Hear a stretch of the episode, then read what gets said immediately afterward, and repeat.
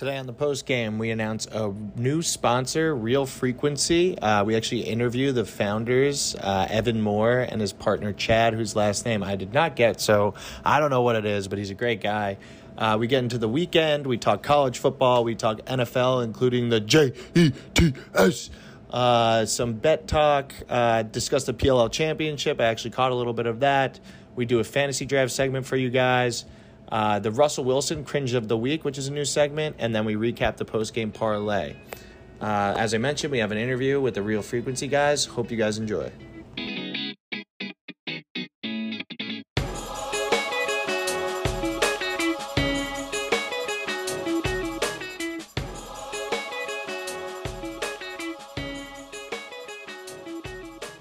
re- recording.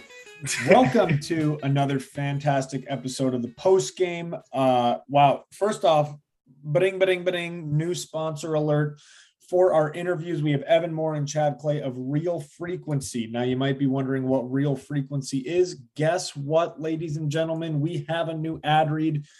Real Frequency is a consulting company that is focused on three main areas: mental performance for youth and collegiate athletes, the pursuit of the right college for high school students, and professional transition for college students and professionals. We got a great interview where we dive a little bit more into how they operate their business, why they do what they do. Um, and honestly, I'd say it's probably our most professional interview we've ever done while still keeping it light. Yeah, all the there there are kids listening to this podcast who could benefit from it. So listen up. You know who you yeah. are. In the Friday group chat, shit. You're in the Friday group chat talking about hating your life. Real Frequency can help you not hate your life.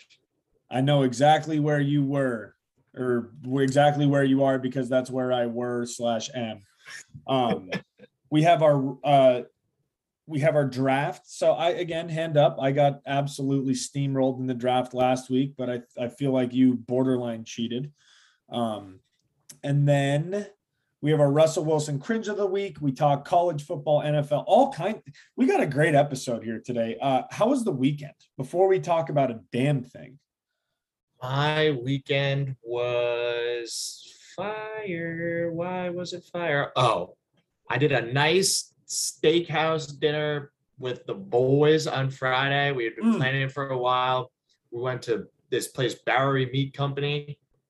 Got a bunch, shitload of steak, shitload of sides, shitload of apps, got fucking a bunch of bottles of wine, drank some bourbon. Then we would, just went back to my buddy's apartment, had a darts tournament. I won like fucking two hundred dollars just waxing people on darts. Are you nice uh, at darts? Oh, I'm nice at cricket? darts. You're I used to have, cricket? yeah, cricket. I used to have a dartboard in my apartment. And like during COVID, we would just have apartment parties. And me, my roommate and I would literally just like pay our rent in darts. We would take everybody's money. It was fantastic. Is that um, your best bar game? Easily. Not even close. Easily. I'd fucking um, smoke you. Yeah, I don't know. I've seen you play pool, bro. Uh, anyway. Then Saturday, I played golf. I played the same course that I shot the one twenty at, and I shot a one hundred. I'm also pretty sure, which is my P R, since starting golf, I'm also ninety-nine percent sure I really shot a ninety-nine and I fucked up the scoring because the next day I was looking at the scoring, but I'll take the one hundred on the nose because that's my own fault. But dude, I was so dialed in. I hit the best shot of my life over. I hit like a shitty shot and I was, my pass to the green was blocked by a tree. I chipped it over the tree, directly over onto the green. I was smacking a hybrid. My drives were being piped. I putted pretty well. It was the best. So, dude, to have the balls to go over the tree with where you're at is honestly dude, admirable. I was, yeah, I, I was just like, fuck it, I'm just gonna go for this, and it fucking worked. And like, it was great. I felt like the fucking man. So I played a great round. I won money in that too. Um, and yeah, I'm playing this Friday, and I'm hopefully, hopefully, I can keep it rolling. And like, dude, I've decided like. Your foursome really fucking matters when you're playing. Some of my friends are like, take it too seriously. And it's just like, it's too much. And some of them like, are just like that, like a little bit more supportive or chilled and laid back. Some of them fucking cheat. Some of them don't. And I feel like you just, you know, you gotta, if you have that right foursome, you're going to shoot your best round. And I think that's it's not talked about enough. It's honestly not, because same thing happened to me over Labor Day weekend. I had the, I had the ideal setup. It was my two very good friends. We were shoeless. We were still at a nice enough course where we probably shouldn't have been shoeless, but it's not snobby. So we didn't feel bad. No pressure on anything. We were playing kind of like a fun, light gambling game. Yeah. Shot great. Just was playing great the whole day. So there needs to be more talk about, is golf fun? Well, there are several other factors at play, because the wrong foursome makes it a fucking nightmare and the right foursome makes it incredible. Probably like how actual foursomes are, I would assume. Yeah. I mean, uh, I'm hoping on Friday, like I'm, it's my buddy's wedding. So we're playing the Friday before. I'm hoping I get like a good group. That's not like, we got to play for this money. What's your handicap? These strokes, this, that. And it's just like, dude, can I just fucking try to go low for once? Yeah. Have a couple of drinks. I was also mangled while I was playing. Yeah. It was like, it was sick. Great time. Um, but that was, and then Sunday, Sunday. Oh, dude. Sunday, I made wings and then I made chicken parm with my girlfriend. Dude, I'm starting to TikTok. I'm pretty good. I noticed. Uh, watch out. Watch yeah. out. I'm TikToking. So we're making TikToks. I started a TikTok series called Cooking Like a Real One. So it's like the whole premise is just a normal ass dude making bullshit, making stuff like not, I'm not trying to fake who I am. It's not good direction. I forget a lot of stuff, but it's just like, this is what real cooking is like when you're just a normal guy like me. And I have my sous chef, my girlfriend, who's probably the real chef and I'm the sous chef, but I do all the talking. So it's been pretty good. And I kind of like TikTok now. Dude, TikTok's great. I've had to yeah. make a bunch for my company. And yeah, we're... you come up a lot on mine. I want to make a top five Benny Je- Ben and Jerry's flavors one. I might do that tonight. Dude, I've been, so that's all I'm going to do is like, I made one list. I know, I follow like, you, bro. I've seen them all. it's it's for the viewers. I'm talking to the viewers yeah. and the listeners. Oh, okay, sorry. Jesus. Uh, the green screen app is incredible. Like you can just talk in front of whatever you want. And you can talk shit. Um, I, I don't know why my brain works like this. Like I hate that I'm assigned. They're like, Nick, you need to make, con- you know, content for the company TikTok. And I'm like, fuck, that sucks. I want to do it for myself. And then I'm having like a blast making all of them. Um, can I be honest? Yeah. That chicken parm looked like it sucked dick. That was the worst looking chicken parm I've ever seen in my life. No, it was good, dude. No, I don't think it was. You need to you need to flatten it out a little bit more. There's no way that that had like a nice. No, I flattened it. I flattened it a good amount. I still have a piece. You want me to get it right now and eat it in your fucking face? Do it. You're not going to make me hungry. I'm fucking starving. Yeah. Um, nah, it was pretty good. It wasn't great. The wings were fire. My wing wings recipe is un. My wing recipe is proven. My girlfriend and I do struggle with the chicken parm, but hey, cooking like a real one. Cooking like a real one. The ground turkey Mexican blast is fire too. That's you Dude, should add that in your diet. Cooking like a real one. Talk about what a replacement. We fire Coolin, so there's no more cooking with Coolin, and now there's cooking like a real one. An, an all-time upgrade. Let's um, go. But yeah, I got to get some more stuff because I'm gonna run out of content like fairly fast um, because I can only cook like so many things. But, Dude, that's why I'm like cooking. I, I had this debate the other day. I was like, cooking TikToks put in so much work. And they're like, no, they don't. They just film what they cook. And I'm like, they are cooking good gourmet shit like every night of the week to have as much it's posting insane. As they do. And it's it insane. Like looks good or, and it's edited. Oh. Yeah, exactly. Like it, I get like so sick of doing it. And I'm just like, all right, this is just getting posted the way it is. Yep. Which honestly makes um, me like it even more. Exactly. It's it's cooking like a real one. I'm not faking anything. Oh, no. Um, that's why it's so good. The expectations are so low. It's like the perfect, it's the perfect fucking premise. Um, what else did I do this weekend? I hung a lot of fucking shit up in my apartment. I did a lot of chores. So I'm on my girlfriend's. Oh, just like pictures and decorations and stuff? Pictures, decorations. I just, you know, I've been fucking, dude, my couch is supposed to come now pretty soon. My place mm. is going to be done. I'm pumped. Um, but yeah, what'd you do this weekend? You know what I did this weekend. I was in Montana visiting my dad, uh, my aunt, uncle, and grandparents, and holy shit, what what a time, what a place. Um, absolutely incredible. So I left on Thursday night, um, got in just in time. So my aunt and uncle live in a town called Whitehall, which is population one thousand. Um, it is about close to paradise as can happen. Um, they have a couple horses. They got dogs running around. My dad's staying there right now. So I uh, got to hang out with my dad and his dog. We went to the local high school volleyball game to watch my cousins play. That was absolute dog shit volleyball, but the whole community was there. Um, my grandparents live in Butte. So then we went to Butte. We had this, uh, this little celebration. And then honestly, the highlight of my weekend. So I was playing pickleball on Saturday morning in Butte, Montana, and they just got their first pickleball court in town from what I heard. I can't confirm that. It is only retirees. I'm not kidding when I say I was the youngest player there by about thirty years. I got some other family members there, but they weren't, um, I wouldn't say that athletic is, you know, their priority like it is me. Like they don't train pickleball as hard as I do. So playing pickleball against old people, you literally leave thinking that you're a Superman, like you are an Avenger, because they're like, you know, holy shit, like this kid's pretty good. I'm like, no, I just can move more than one mile an hour. So pickleball with old people is incredible, and they're competitive about it. So it's like the same group, everybody's all fired up. That was fun. Um, Dude, sorry, not to cut you off, but speaking of pickleball, I forgot that I am officially cleared to play sports, but I'm taking it slow. I'm only six months post-op. I'm literally fucking like a specimen to start. Captain Two, America. Since I'm not being, since I'm not being, you know, uh, I'm not being paid to play any sports, I'm still going to hold out and wait. Like, definitely not ready, but like, if I was playing the Super Bowl, then I would be ready to go. So like, like I'm ready, just like in case any indoor lacrosse team was wondering. Cough, cough, Vegas, schedule yeah. release, cough, cough. Cough, cough, Vegas, cough, cough, New York Riptide, cough. Okay, sorry. Go. No, uh, very valid points.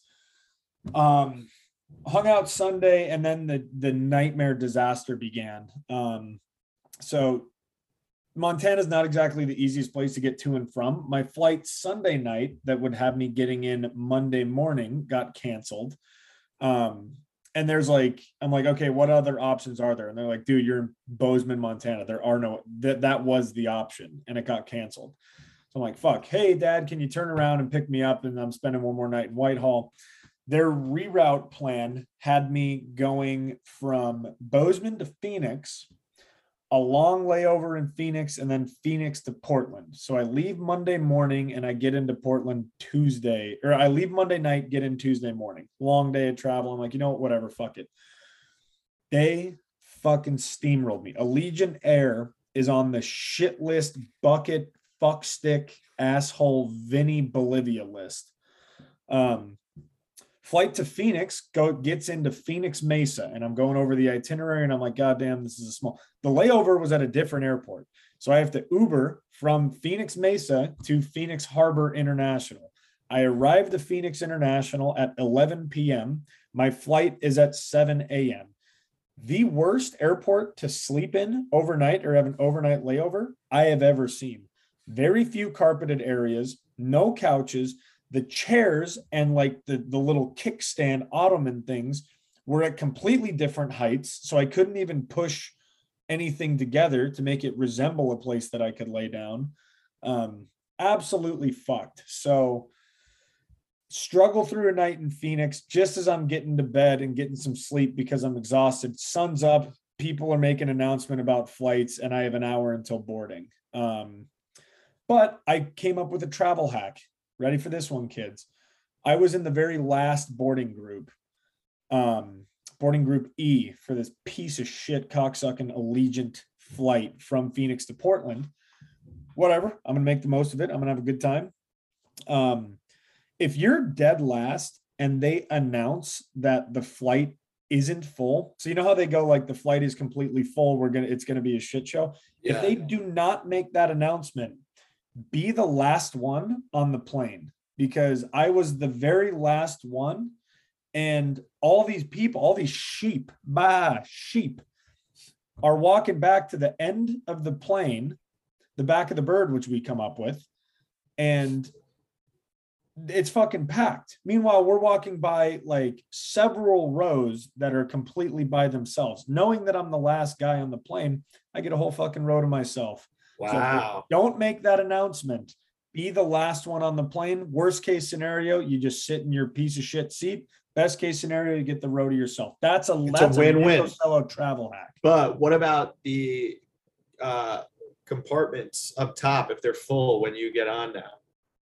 That could be a pain in the ass. Could be a pain in the ass. That's why if it's a completely full flight, get in as soon as possible. If not, there might be a little bit more room available. There is a risk, you know, there is a risk, but what are you doing if you don't grab your balls and roll the dice every once in a while? I mean, there's checking your bag is so much less of an inconvenience than the pure bliss of having your own row on a flight. So yeah. I think the risk and reward is totally worth it. And uh, travel woes leading into my departure on Thursday to go to Denmark, which is just going to be a fucking, I'm spending a lot of time on planes and in airports these next coming days. So yeah, you're going to be a maybe veteran. I make a TikTok series about airports. Who knows? You should, you should. TikTok, baby. We're yeah. so on trend. Keeping it real in the airport. Um. All right. Shall we jump into college football? No, let's uh, let's go to the big one first. The reason why, why you know, everybody listens to us because of our expertise. Yeah, college football. What do you got? um, all I have is Syracuse is actually good. Um, dude, I mean, come on, they beat Purdue. What I say? We'll get to the post game. We'll get to the post game parlay. But there's one team that fucked up the post game parlay. Only one. And it Could wasn't Syracuse. Any one of us. Dude, that's never going to get to the last leg ever, too. It, no, if it it's hit this always going to get four out of five, and then yeah, whatever the yeah. fifth one is is going to suck. Um, I'm trying to think. I didn't watch too much college football because I was golfing and shooting my hundred. So, like, I don't really have too much this week. Um, oh, the Ohio State little trips bubble screen thing. Did you see that? Yeah. yeah. That is going to be deadly. Dude, yeah. college football is so sick because it's like, you just come up with crazy shit, and it's you like can, you can if you fuck it shit. up. Yeah, if if you fuck it up, it's like ah, what? Like remember when the R P O was invented? It was like holy shit, that was cool. Like you just come up with random shit.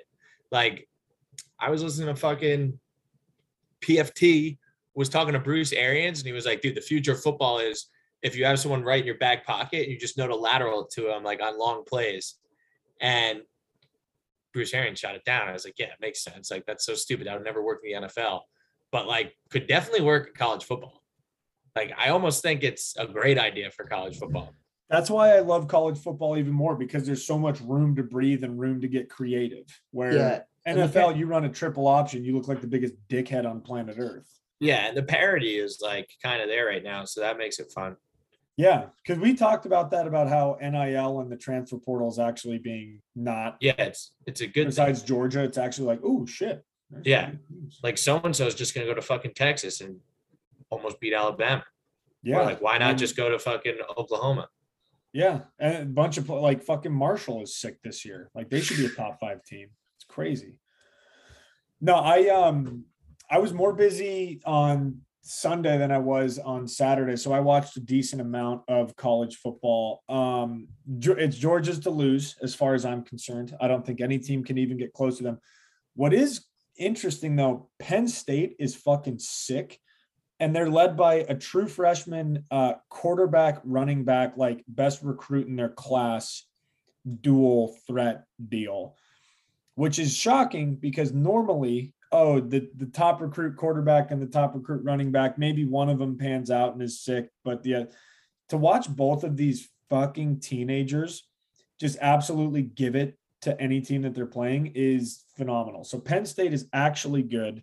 They're fun to watch because they're young. Again, it's not like we're watching the start of an era because I feel like they're probably going to leave to the league as soon as possible. But next two years, Penn State's going to be nasty. And then the end, Notre Dame sucks ass. We should have lost, or it should have at least gone to overtime. Dude, the video of Tommy Rees roasting the quarterback is so fucking good. Oh my God. We have the best tight end in the country, arguably. And it's like, third and three, and he just throws bullshit. Like, I, I really don't fucking understand what we're doing. Dude, it was so fucking funny. I couldn't imagine being on the other side of that call. It's like a third string quarterback too, right? Second. Oh, all right. I would have been like, my job's to fill up the fucking water, dude. Don't tell me to do my job. Yeah, he's like, Alex Moran. He's like, coach, I did not want yeah. this starting job. Yeah, that was hilarious. Stuff. Also, like, I fucking hate how everyone's like, he, Tommy Rees should be fired. Like, it, why? Why do you hate that? I thought you'd be leading the charge. No, I mean, like, fired for yelling at the kid like that. Like, that's fucking, oh. that's like coaching, dude. Like, it's just like, he shouldn't be able to talk to a kid that way. Like, oh, shut just, the fuck yeah. up, whoever was saying that. Yeah, like. That's just a little guy. That's just a little tough love. You need that in sports. You need that yeah. in football. I mean, the, they fucking won. So maybe you should do that every fucking game. Did you, did you watch the end of that game, though? Nah, I so, told you, dude. I barely watched anything. Yeah, but I don't know. Maybe the thirty seconds that you watched was one of the best. I was having fun imagining. So again, I'm taking the hiatus from gambling still. Um, if you bet on the Notre Dame game, what a, what a roller coaster. Because the line was twelve and a half. Notre Dame gets a pick six to cover. That's called back. Uh, Notre Dame gets another turnover, which could lead to a cover. That's called back. And then Cal almost lands the Hail Mary, which would have sent it into overtime for any Cal money line. So even if you didn't watch it, uh, that was a hell of a one to literally just go back and watch like two minutes in the fourth quarter down. Not that you actually should, but it was just fucking electric. And then the last one, which was hysterical. Do you know um, who Bobby Petrino is by chance? Why does it sound so familiar? He was he's the former coach at Arkansas that was like caught like banging that nineteen year old. And then, you know, was like the disgraced coach. I mean, yeah, I know exactly who he is actually. So this was my favorite game of the weekend. He is now the head coach at Missouri State. And get who did Missouri State play? Arkansas. And I would assume what we heard on the broadcast was to rub a little bit of salt into this Bobby Petrino kind of fall from grace. They made it family night at Arkansas. So they were like talking about families, how important it is. Meanwhile, he kind of like, I think he left his wife to go bang a nineteen year old and like all kinds of crazy shit. And he almost pulls off the upset of the century. Missouri State was up by a touchdown with like two minutes left. And Arkansas mounted a ridiculous, uh, honestly, credit to them, awesome comeback. But the fact that Bobby Petrino almost ruined family night when he's kind of like this Southern icon of not being a loyal family man. Oh, and the Petrino family is from Butte, Montana. So like my whole family was like weirdly invested in the game. So college football is awesome though. Every time I'm like, this slate of games sucks, something goes haywire. Dude, you know what else is awesome? And I'm not I just like, I, I know sometimes it sounds like we're talking about all the same things. When there's a wedding during football season, it's so much better than when there's not. I just got to fuck. Or like the summer weddings. Eh, I don't know about the summer Why weddings. Because like there's so much downtime. Like if like there's, I my friend just got married. It was a great, like we had a great time. It was, it, it was in August. It was August twentieth. And like, we had a fucking blast. Like it was one of my favorite weddings to be at, but I'm just saying like the period of like, we woke up at nine a.m. on Saturday and then there was nothing to do until, well, some of us had stuff to do because we were in the wedding, but I'm thinking if I wasn't in the wedding, like, uh, you wouldn't have like, uh, anything to do until four thirty. So like college football slate is fire. If it's in the spring, you know, you got N H L, N B A. The dead summer, it's just tough for the downtime. Like, what are you going to do for that long? I'm torn I, between that and like, fuck, this ceremony's lovely, but we got three games coming down to the wire. Oh, totally. Well, and when, my, checking my, when one of my best search, friends from Syracuse got married in November, we literally, we were in his wedding. The, uh, where the ceremony was, was right where the reception was. And there was this little, uh, he had this little house for us to get ready in, like right by where the um, ceremony was. And we just watched college football all day and drank from until he was getting married. And we were obviously betting on the games. And he's getting married, and we're like, you think the Gophers pull this one out? So there's definitely that aspect. But I'm just saying, like, the one o'clock slate, it, it could be a nice touch. Like, I'm excited to, I don't have any, like, um, responsibilities at this wedding besides going to the ceremony, and the ceremony's at like four thirty. So I'm going to be, you know, chilling, watching college football. Nothing else to do. What playing did you yard games. That downtime hour as? That's the smoking hour. That's between the ceremony and the after party. Yeah. Or the reception and the after party, excuse me. God, that the, sm- the smoking hour is so fire. Yeah. Yeah. All right. All right. Um, college football is sick. Um, I'll let you kick it off because honestly, big, big, big Jets weekend. Dude, let me just start with, I had the wackest Monday, like with work, but it didn't bother me at all because the Jets won. Like you can, I could literally get hit by an eighteen wheeler after a victory. I could get hit by an eighteen wheeler on victory Monday and like, I'd be okay. It, the way that your mood changes, and I only experience it, I haven't experienced a true win to like get to like five hundred since like twenty eighteen. I don't think the Jets have been five hundred since twenty eighteen. So big weekend, massive weekend, probably one of the best comebacks in like recent memory for the N F L, if not like the last ten years.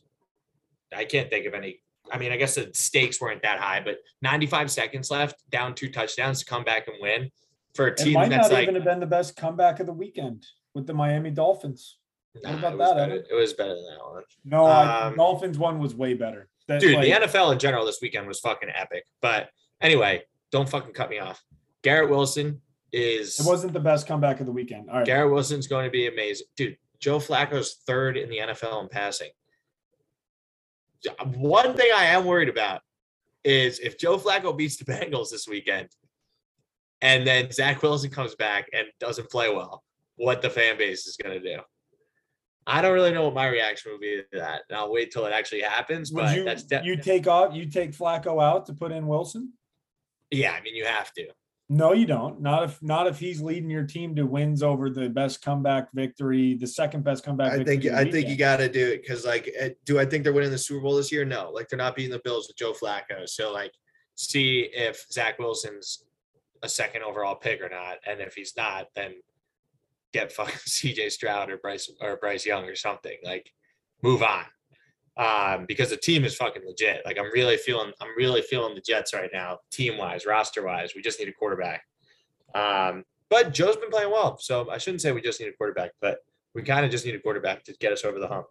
Um, but yeah, it was amazing. I am not. I like really didn't want to bet on Jets money line, but I was like, fuck, man, I just got a feeling right now that they're gonna win, so I'm gonna sprinkle on Jets money line, and I, I'm just so happy, man. It was it was a great win. It was it just like my week so much better. I usually have to go through this whole little thing of like, oh, like fuck football. I'm not fucking watching football anymore. Like I fucking hate the Jets. The whole team sucks. And then by Wednesday, I'm back in the cycle of like, we could win. We I've could seen win. It. I've seen it. But hey, twice. This week I'm like, we could win. We really could win. Are we are we going for the wild card? The cycle is the cycle's getting a little bit more liberal now. We're really we're really moving. I'm I'm chopping up film. I've, I already got the uh, Elijah Moore is going to have a big game against the Bengals this Saturday because everyone's going to be keen on Wilson. I got the, the positive clips up. I'm ready to go. I'm ready for war on Sunday. I'm ready to be heard again. I'm ready for it all. Um, so, yeah, I do have to say one thing about my friends. Sorry, I know I'm ranting. They are not taking advantage of where we are in the Jets season. So we all have this wedding this weekend, and they're like, nah, man, like I can't I we can't watch the game on Sunday together. I'm like, fellas. Do you know how much we long for competitive football to matter on Sunday? It it goes, it's gone away in September like that. And then October, November, watching meaningless football, cheering on fucking the tight end of the Steelers to get us an extra fantasy point. It's fucking depressing. And right now is our time to play competitive football. And none of them want to, none of them want to do anything for the game. It breaks my heart. So you got to find better friends. I do. I, it's just like, it's pathetic. Like, come on. What it's about Jets that football. Group? Was that group chat popping off? Let's just, well, yeah, they're popping off, but they're all like scumbags. I wouldn't hang out with them outside of like a tailgate. So I don't want to mm. like hang out with them in real life. But come on, like you guys can't go, you guys can't hightail it back to the city and sit in a bar for two hours and watch the fucking Jets with me, eat some wings, have two beers. It's fucking ridiculous. Side order at Tots or French fries, depending on be, what the flavor yeah, of the day is. Maybe grab a pretzel burger on the way home. Who knows? Like, it's ooh, just ridiculous. Ooh. So yeah, that's pissed me off, but I'll find something. My girlfriend's a converted Jets fan. She was so hype on Sunday, so at least she'll watch it with me. Good for but, her. Uh, hey, listen, that's a queen. That's queen behavior right there. I'll let you uh, take the next game you wanted to talk about because I, I just ranted for about ten for twenty minutes. Uh, you don't want okay, to talk yeah, about I'll the talk about the game that I wanted to talk about. The best comeback uh, of the weekend was Dolphins coming back over the Ravens. What the fuck? Tua Tagovailoa and Tyreek Hill finally playing good. Throw Waddle in the mix, and that is a recipe for something that is super interesting to keep an eye on. Because how does that suck ass for two games and three quarters in a row, and then in the fourth quarter, or one game and once? I don't know. They weren't that good, and then all of a sudden they're like, hey, remember how we're all absolutely disgustingly nasty at football? Let's do that. Um, which leads me to my next point before I talk about what sucks. I don't know who's good anymore, and I love it. Um, of course you have, you know, your, your Chiefs, Bills, Bucks. That's fair. But I feel like every team is one and one. Like the Giants are two and oh, the Eagles are two and oh. Who the fuck else is two and oh? I feel like everybody is one and one and everybody's beating each other up. The Eagles are good. Eagles are legit good. How good are the Dolphins? I don't know. I love not knowing who's good for the first time in a while, because I was telling my grandparents when we were sitting down for some lunch, I was like, oh yeah, you know, the, the Colts are usually pretty good. They got absolutely steamrolled. Um, like they every suck. Team that, huh? This Colts suck. Yeah. I think, I think, Chiefs, Bills are in a tier of their own. I think like the Chargers are good. Um, the Bucks are good. The Rams are, are good. Like they just shit the bed on Thursday Night Football. Um, then I think you got like your Saints teams, uh, your Eagles teams. The Vikings just got fucking rolled. Um, but yeah, I'd say that was like, bad. That was bad. Yeah. Yeah, that was bad. No, but I like that there's like so. Again, I see what you're saying. I mean, dude, the Jets are one on one. The whole the whole league's flipped upside down. Yeah. Um. So what's what's offensive to me is not only are the Broncos like bad, they're boring. Like you look at their games, they won nineteen or sixteen to nine, and then they won last week twenty-three to sixteen, and then the first week, I don't know, come up with a dumbass score like twelve to seventeen, something fucking stupid. Every game is a snooze fest. Russell Wilson is the biggest dork cheese dick on planet Earth. Um, he's running out, dapping up people that aren't even there, practicing his dap ups through the tunnel to go out and warm up. Makes me sick to my stomach. Um, and it's just boring. Like nothing about what the Broncos are doing is fun. Everybody that is fun is getting hurt. Jerry Judy's at least fun to watch because he'll yeah. completely toast his defenseman and then just drop the ball. That at least makes me feel something. I his watched Henry the whole Broncos game and I was ready to fall asleep the whole time. Yeah, they're definitely one of the more boring teams. Honestly, I watched the whole Jets game and then like I had like a little red zone side screen and I don't remember a one play from the Broncos game. So that's kind of how, you know, I remember like Russell Wilson throwing it out of bounds once. And that's like, a great punt. That's like about it. So I'm with you. I think they're boring as shit, but the Titans fucking suck, dude. Oh uh, yeah. Tough, tough day for my Titans, my beloved Titans. Um, you know, I've been such a fan for so many years and the, And there, it's now Bryce Wasserman's team too, because he's on their legal team, so he's he's yeah. going to every game. Yeah, Bryce tweeted at the Chaos, "One more win," and they fucking lost. And then Bryce was at the Titans game, and they fucking lost. So, talk about reverse bumping. That's kind of let's let's do the reverse Wasserman parlay as well. We yeah, post game parlay, and then the Wasserman, the Wasserman jinx, the Wasserman jinx. There it is right there. That's pretty good. Whoever the Titans are playing against, and then whoever the Cannons, and then can you bet on high school football in Texas? Just like bet against Westlake or wherever he played. Anyway, we'll, we'll look could. into it. You could probably find some scumbag in Texas to bet on the game. Yeah, bet against Utah lacrosse because of Drew. Um, but you no. see the Cardinal, the Cardinals Raiders game was Kyler Murray was kind of a fucking beast that, like. I feel like everyone was high on him. And then like, he didn't play great last year. He like kind of fell off. He had the whole bullshit with like deleting the team from his Instagram or and shit like that. And then he had the contract thing come out. And then the but, Call of Duty and everybody's right, right. Like all the yeah, games. the contract stuff come out, and he like took a while to sign the deal. Like he was a baller for a lot more of his like body of work than not. And like he signed the contract and fucking he like so many professional athletes do weird ass shit like that. Like maybe he just doesn't watch film. Like, is that really the worst thing in the world? Like, at least he's not a fucking scumbag. Like, a guy plays video games. So to me, like, do I want my quarterback to be like absolutely football obsessed and like super into it? I guess. But like at the same time, I think we live in a new era where it's like very accepted to not be that way. So you got to watch film if you're a quarterback. Yeah. Though. Yeah. But like, I don't know. It's not the worst thing in the world. It's not like he's fucking driving drunk or anything. Like, there's so many fucking worse situations in the N F L. So fuck it. Like if he now he now he's contracted to watch the film, he's watching the film, and he just fucking uh the fucking Raiders were a playoff team. They're like one play away from going to the A F C Championship, and he just fucking danced on him all by himself. So if I'm the Cardinals, I'm kind of pumped. And he doesn't even have DeAndre Hopkins. Like I'm kind of on the Kyler Murray train right now. Everyone's hating on him. And I love because, again, just got back from Montana. So I'm talking to my, I'm talking to my family about like fun N F L games. I'm like, oh yeah, this game should be fun. And they're like, don't tell me you still watch that shit after they didn't stand for the anthem. And I'm like, okay, yeah, no, I get it. But uh, I'm still going to watch the games. Football is awesome. So I'm excited to watch it. And it's exactly for that reason. You watch Kyler Murray go off, but more importantly, you watch how the Cardinals reacted to that win. They're still like, oh yeah, they're just going out and collecting a check and making millions. No, grandma, love you. They're not. They they certainly give. Dude, a that was epic. Yeah. Dude, that watching the Dolphins, watching the Jets, like when the clocks hit zero, everybody going nuts. Uh, I, we say it every single week, but how the fuck is the P L L scheduling things on, you know? Dude, I mean, that game was fucking, the, that weekend of football was fucking nuts. I like, I can't get over it. Um, we'll talk about the P L L in a second, but did you hear Dan Orlovsky's fart on the air yesterday? Yeah, dude.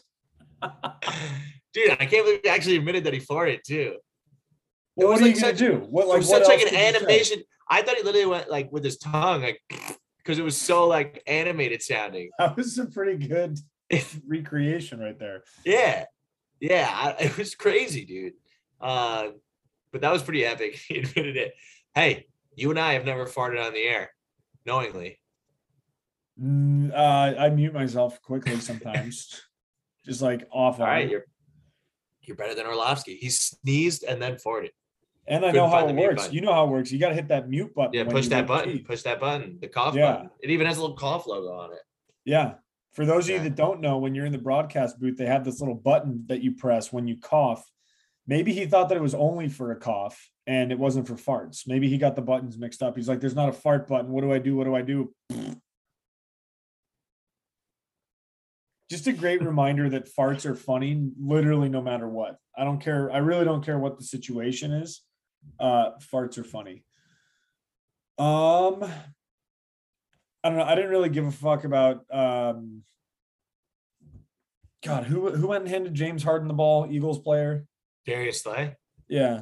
Yeah. I feel like that got way too much hype, or I follow yeah. too many Philadelphia people on Twitter. I think you follow too many. Phil- Dude, my feed this morning was all Bills, Eagles, Super Bowl, like fucking nightmare fuel.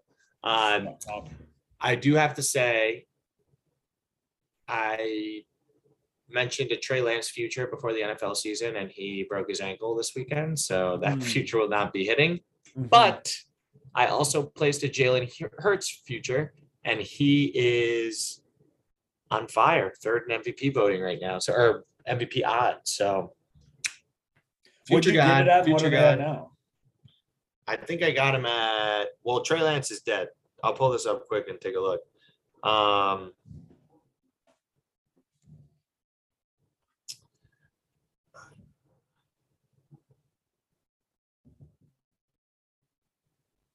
But dude, I've been talking so much shit about Trey Lance, um, or about Jalen Hurts. Wow. And now I kind of just have like this future, because all my all my friends are Eagles fans. I just like hate the Eagles, and like he obviously has like some like some doubters who are like, yeah, you can't throw like this and that. So I've been like all in on the hate Jalen Hurts train, but mm-hmm. now that I have this future, I can just lean back on it. I got a plus two twenty, plus two plus twenty two hundred, excuse me. So twenty dollars on it to win four forty. All right, I've I've Not seen bad. worse. Yeah. I've seen yeah. worse bets. Definitely, it's better than my Derek Carr and my Joe Burrow and my Justin Herbert one. Dude, Joey B's not looking so. What what was his nickname? I know, Joe. Not Cool looking or... great. Yeah, he's coming into uh, he's coming to to MetLife this weekend. Yeah, I was gonna I should say really be at MetLife, dude. It's gonna be a sick game. Can't wait.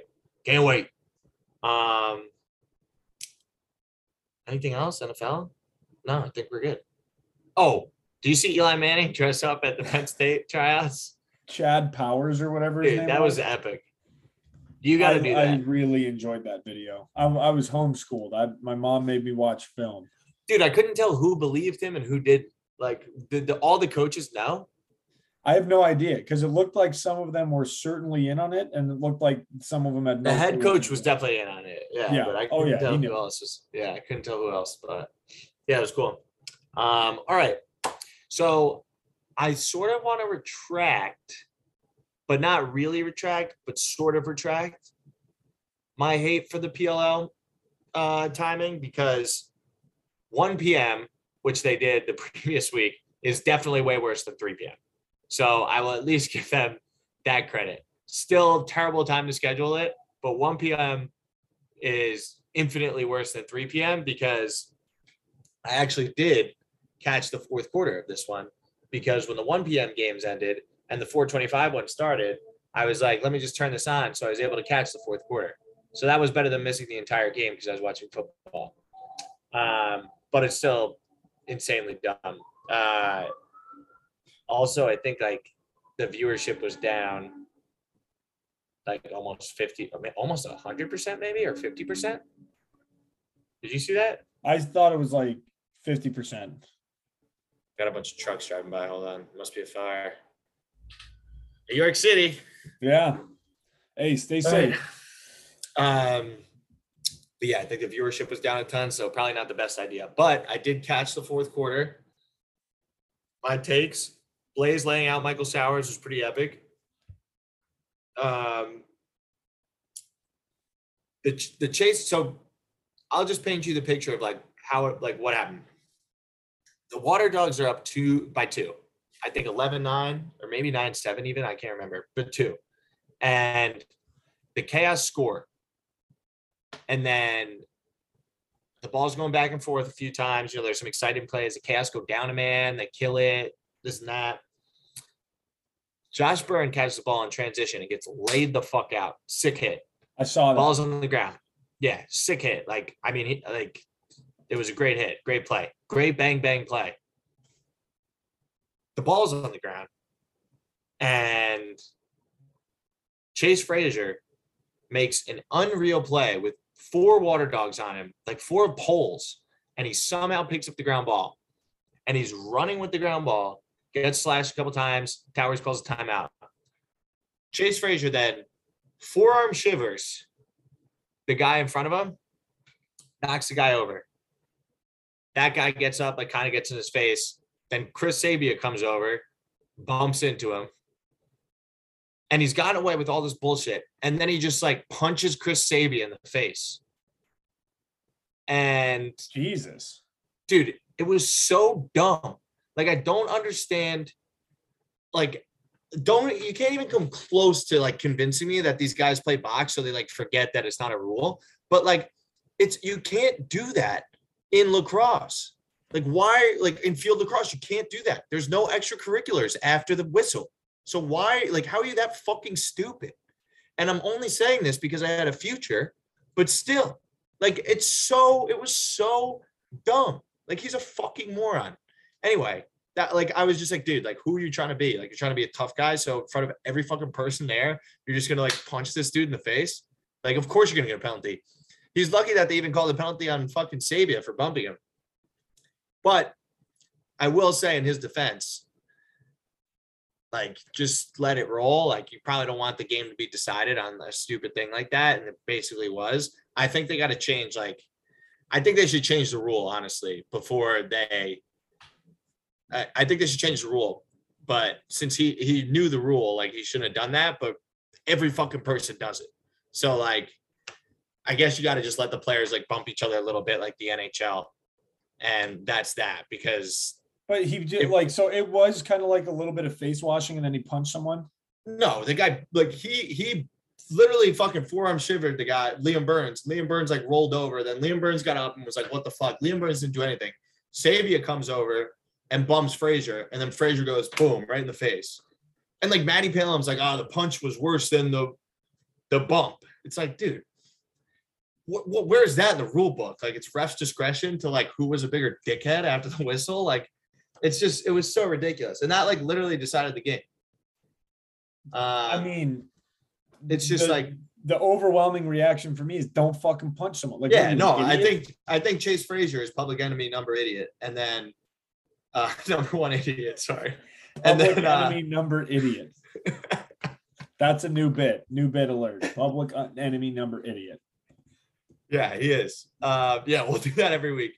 Uh, But change the rule. Like, if every guy's gonna, how many times are, like, guys like fucking shoving each other and shit after the whistle? And, like, then Matty Palam. Rarely those are called. I feel like that's only an issue if someone throws a punch. But Sabia got called for bumping him too. I guess because he was trying to make it even. I don't fucking know, dude. The the fact that we're arguing on the gray area goes to show you that it needs to fucking change. But I digress. I just like. He's a just, fucking moron. You hated to see a future slip through. I just like, I don't get who you think you are. Like, why don't you know the fucking rules to the point where, like, you don't punch a kid in the face with like two fucking minutes left in the game? Like, in a in a one possession game. It was so stupid. It was That's so just a stupid play. Doesn't matter what happens. It's the championship game. You don't punch someone in the face. Yeah. Yeah. That's a pretty easy take. Like, that's not even controversial. Like, I no know, one can argue. I know it's that. Not controversial. Yeah. Fucking it. I, yeah, I won. I am a champion. I'm a P L L champion. Yeah, congrats. Did, are you getting uh, fitted for a ring?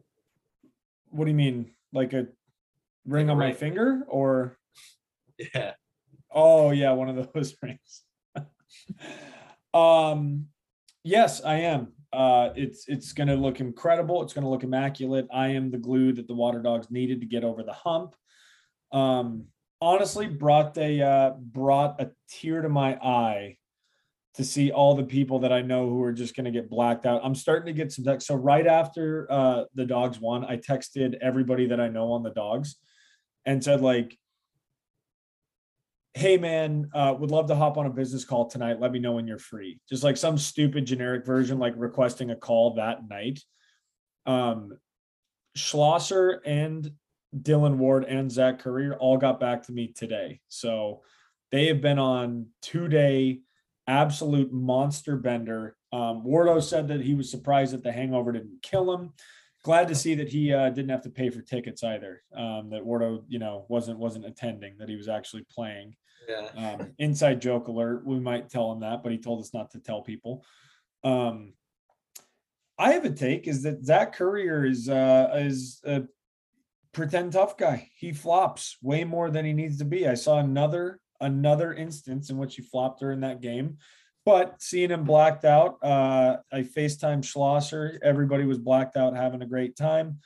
Um, honestly, I feel like having won two championships, what you don't want to do is immediately go champagne, beer, Pink Whitney, whiskey, cigarettes, cigars in the first twenty minutes. You got to pick one and choose. Like, you don't want to have the sugary drink because that's going to put you out of commission on what should be a great bender. Stick with clear liquor, stick with straight vodka and beer, choose two. And what's cool too is they all got fucked up. They were at the airport, and then apparently Eli Gobrecht uh told a bunch of the guys, they were like, hey, we're all at the airport right now, fuck it, everybody cancel your flight, we're going to the Eagles game. convince like five people to stay an extra day, go to the Eagles game, get completely blacked out again. It was in Philly, which is a town where yeah. you can get recognized for playing lacrosse. So they said they got some beers for free in the tailgate. They they had a great time. Philly has to be a great atmosphere. I think Blaze was there too. Who was? Blaze. Yeah, fucking Blaze was just drinking his sorrows away. Um, dude, Monday Night Football in Philly, I feel like it's basically like the next day is a day off. Like everyone's just getting fucking shit-faced. Yeah, especially if you're on prime like time. And, yeah. Fuck, dude, I can't wait for like a big Jets game in prime time. One day. Don't get your okay. Keep it, keep it cool. Just be happy that you're just playing one day in prime time. Like it could be in a couple of years. It could be a couple of years. I'm just saying, I can't wait. Come on. Just saying, just saying. I, I would hate to see your heart broken. No, careful, careful. Here come the Jets. Dun, dun. Jets, Jets, Jets, Jets, Jets, Jets, Jets. Um, last thing, the Water Dog smoking Victory cigs instead of a cigar was actually unbelievable. Like, that's just a hat tip moment. Absolutely, like, incredible. I mean, having Billy Hot Takes and Dukes in there was fucking whack, but smoking the cigs was was epic. Dude, and then they were like, look, they made it. Barstool, Big Cat. Oh, yeah, that was time. So was fucking like, whack. Oh, fuck. Yeah. I will say, I'm glad to see, again, tip of the cap to the dogs for ripping darts. Because I thought last year, and especially since Joe Burrow did it at L S U, the cigars after a championship have been completely overplayed. I thought the chaos was cringe with it last year. So I was glad to see there was a little bit of it. I'm not going to pretend like there weren't some pictures. I was like, fucking relax there, fellas. But the cigarettes just took it to, to level fifteen. So Mikey Slosher with the fucking cigarette was epic. Oh, so here's, here's something funny about Schlosser. He FaceTimes me on Saturday and he's like, hey, Nick. And I'm like, what's up, man? And he goes, hey, congrats. And I'm like, congrats on what, Mikey? I haven't done shit lately. And he goes, well, you could be engaged to your ex right now, but you're not. And I'm like, the fuck? Thanks, dude. Appreciate it. That was pretty good. Dude, he was thinking of you. That's nice. Turns out it was because uh, my ex got engaged this past weekend and he was FaceTiming me. I didn't even know about it. Oh, wow. So he FaceTimed me to congratulate me that I wasn't the one getting engaged to her. What, honestly, that's a stand-up move by Mikey. Before I even knew about it, he FaceTimed me and congratulated me that it wasn't me. That's a tip of the cap moment. So no wonder the Water Dogs won, because not only am I the senior locker room strategy consultant, but you got guys like Mikey Schlosser looking out for people that they don't even know about what's going on. Oh, that's really incredible. And it was good because I really didn't give a fuck. So yeah. I was like, oh, that's cool. Yeah. Who cares? Um, Enjoy your shitty life, dude. All right, let's get to the bits, bits, bits, bits, bits, bits, bits, bits. Fantasy draft. Uh, again, last week you kicked my ass. We're only gonna do three, but we're just gonna do. Uh, what are we doing? Put Water Dogs players that you want to post game with after a championship. That's kind of lame. Do we want to call an audible? Yeah, I thought we had something else. We wrote that in. Oh, I do want to comment.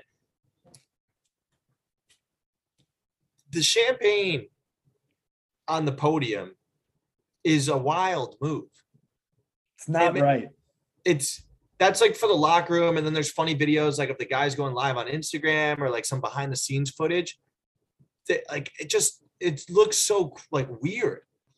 So I, and I the know that's not the, the formal time. That's yeah, when you're like shaking like, hands like, and like, thank right. you very much for and all you the have hard like a work. Funny quote. Like you don't want fucking guys with fucking champagne in their eyes and just like being assholes. Like, that's when you want to have, like, maybe there's a funny quote about boozing in, in the locker room or something, but, like, that's about it. Like, the podium should be like Dylan Ward's interview where he's like, I don't know what this fucking belt is. Like, get this the fuck off me. Like, that would be where he's like, I have no idea what this is, but I'll take it. Like, that's a funny little clip moment. Like, the first picture of the champions with the trophies, like, shouldn't be fucking Michael Sowers with a champagne bottle down his throat. It, it, like, it was. It's weird. And, like, yeah. I'm all, I, you think I'm not a fan of partying and getting after it and drinking after you win the championship? Of course I am. But them having like Pink Whitney schnips as they cut down the net. I'm like, we couldn't wait twenty minutes for it to at, not even be family friendly, but just not be such a degenerate scene, really. I know. And that's coming from it's, me too. If like, you want to be like taken seriously, like have a guy serious. sneaking it in the background. That'd be funny, is if there's like a guy sneaking it in like the semi-professional moment, but no, I, I completely agree. It's like, listen, the podium is for the generic coach player speak. Oh, you know, credit to the Chaos. They played a great game, but you know, this team is just, you know, yeah. we came together, we clicked. I just do that bullshit. All right. Power rankings, snake draft, least favorite sports teams. All right, you go first this time. Now, I hold on, let's do criteria. Unanimous across everybody or your own personal? I think your own personal, but like also probably including the, you know, a majority outlook on it. Fuck the Detroit Red Wings. That's my number one overall pick. Always will, always forever. The Detroit Red Wings are a scumbag organization. Uh, that's my number one pick, and there's not even really a close second. I'm going with the New England Patriots. Um, personally, they get this, like, first of all, I mean, they've dominated this, like, everyone's favorite sport, the most popular sport in America for a decade and or more, more than a decade. No, a decade. Um, decade and change. Um, but they have this whole, like, like, they've already solidified as like the um, standard as an organization and like the best coach ever, like great ownership group, even though he's a scumbag. Um, and then like the best quarterback of all time.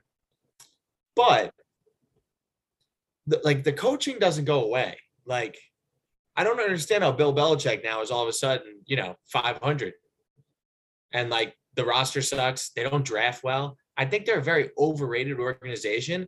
And have won, like, hey, they had some good teams. Don't get me wrong, like some good defenses. I think they won on the back of the best quarterback of all time and like one of the best athletes of all time. One of the greatest athletes of all time. Probably not the best athlete of all time, yeah. but one of the greatest athletes of all time. There's a huge distinction between best yes. and greatest, and people need to yes. start calling it out. Yes, I totally agree. So I will say, I think they ride, they rode Brady's coattails.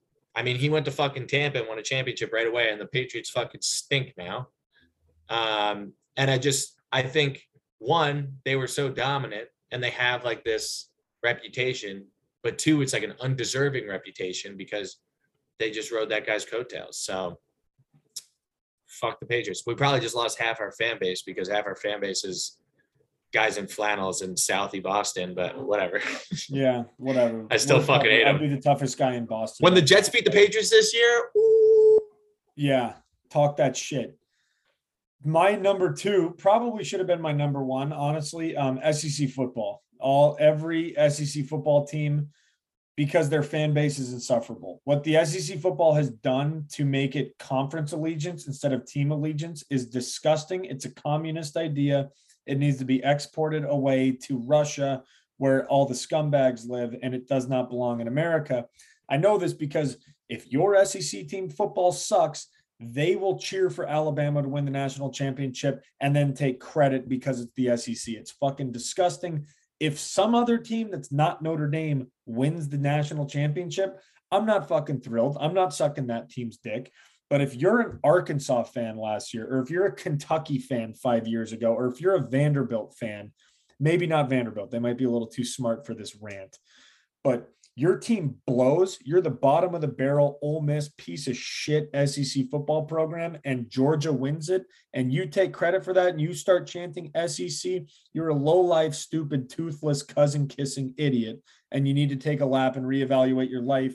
Get maybe get a new rascal scooter for your fat ass, and then um, and then start being loyal to your team instead of your conference. The S E C football is disgusting. Their fan base is a cult. Oh, uh, us with the A C C. Yeah, A C C is totally different. Duke should Duke got blackballed. Notre Dame got blackballed. uh, all right, good answer. Um, I'm gonna go with a little bit of a different answer than like I, there's an obvious one. The obvious one is Duke basketball, but I'm actually going to put a little personal twist on it and say Virginia basketball, because really? yeah, I feel like they've been like insanely hyped up. Oh, what's up, bro? Jamie just got in the background. Jamie, you guys have never talked, have you? That's no, Evan Lloyd, Syracuse. That's Jamie oh, Ikeda. You guys on the podcast right now? Yeah, we're literally live. Oh, yeah. Sound guy, don't cut this. Yo, what's your least favorite team ever, any sport? Least favorite team ever, any sport? Yeah. Oh. I said Detroit Red Wings and S E C football. Evan said Virginia basketball and New England Patriots. Virginia basketball's a good one. That's, yeah. It's a sneaky good one. Yeah. I would almost say like Maryland basketball's up there. Like, even my brother's a Maryland guy. Like, Maryland basketball, like, sneaky is a weird, like, I feel like it would suck to play at Maryland if I was, like, on a basketball team, play Division One college. I don't like Maryland that answer. Weirdly hard. I don't, I don't like that answer. No, no, I, I like it. I like it. Yeah. I'm trying to think of other random, like. Yeah, you don't want to be too mainstream with it. Yeah, that's like. Uh, let me put my bag down. Yeah, on this yeah. We'll, we'll have Jamie back on. He's putting his bag down. He just got back from the airport. Um, he did have to Uber. I was going to pick him up, but I dedicated myself to this podcast. So I'm having, I have to buy him a burger and a beer after this. Oh, that's going to be good. I'm fucking hungry. Um, so you just said Virginia basketball, a little more reasoning, please. Yeah. So I feel like they, they don't have like the rich history of like Duke and U N C, but they kind of like act like they do. And they like act like they're this number one powerhouse. Like, yes, they've recently won a national championship, but they've also had teams that like they lost to U M B C in the first round the year before that. Like, they've had some really disappointing teams. And I feel like they're, for me, like from a personal level, they're like passing Syracuse as like a more of a like storied program in basketball, which like really fucking pisses me off. But more than anything, I think it's like kind of acting like they're a blue blood and they're not a blue blood, like at all. Like, I think they're pretty shitty at basketball. Like, they'll be good like every four years. So I'm going Virginia basketball. You guys think your shit don't stink, and it certainly stinks. Um, and yeah. I like it. it. I don't know if you can hear that in the background, but whatever.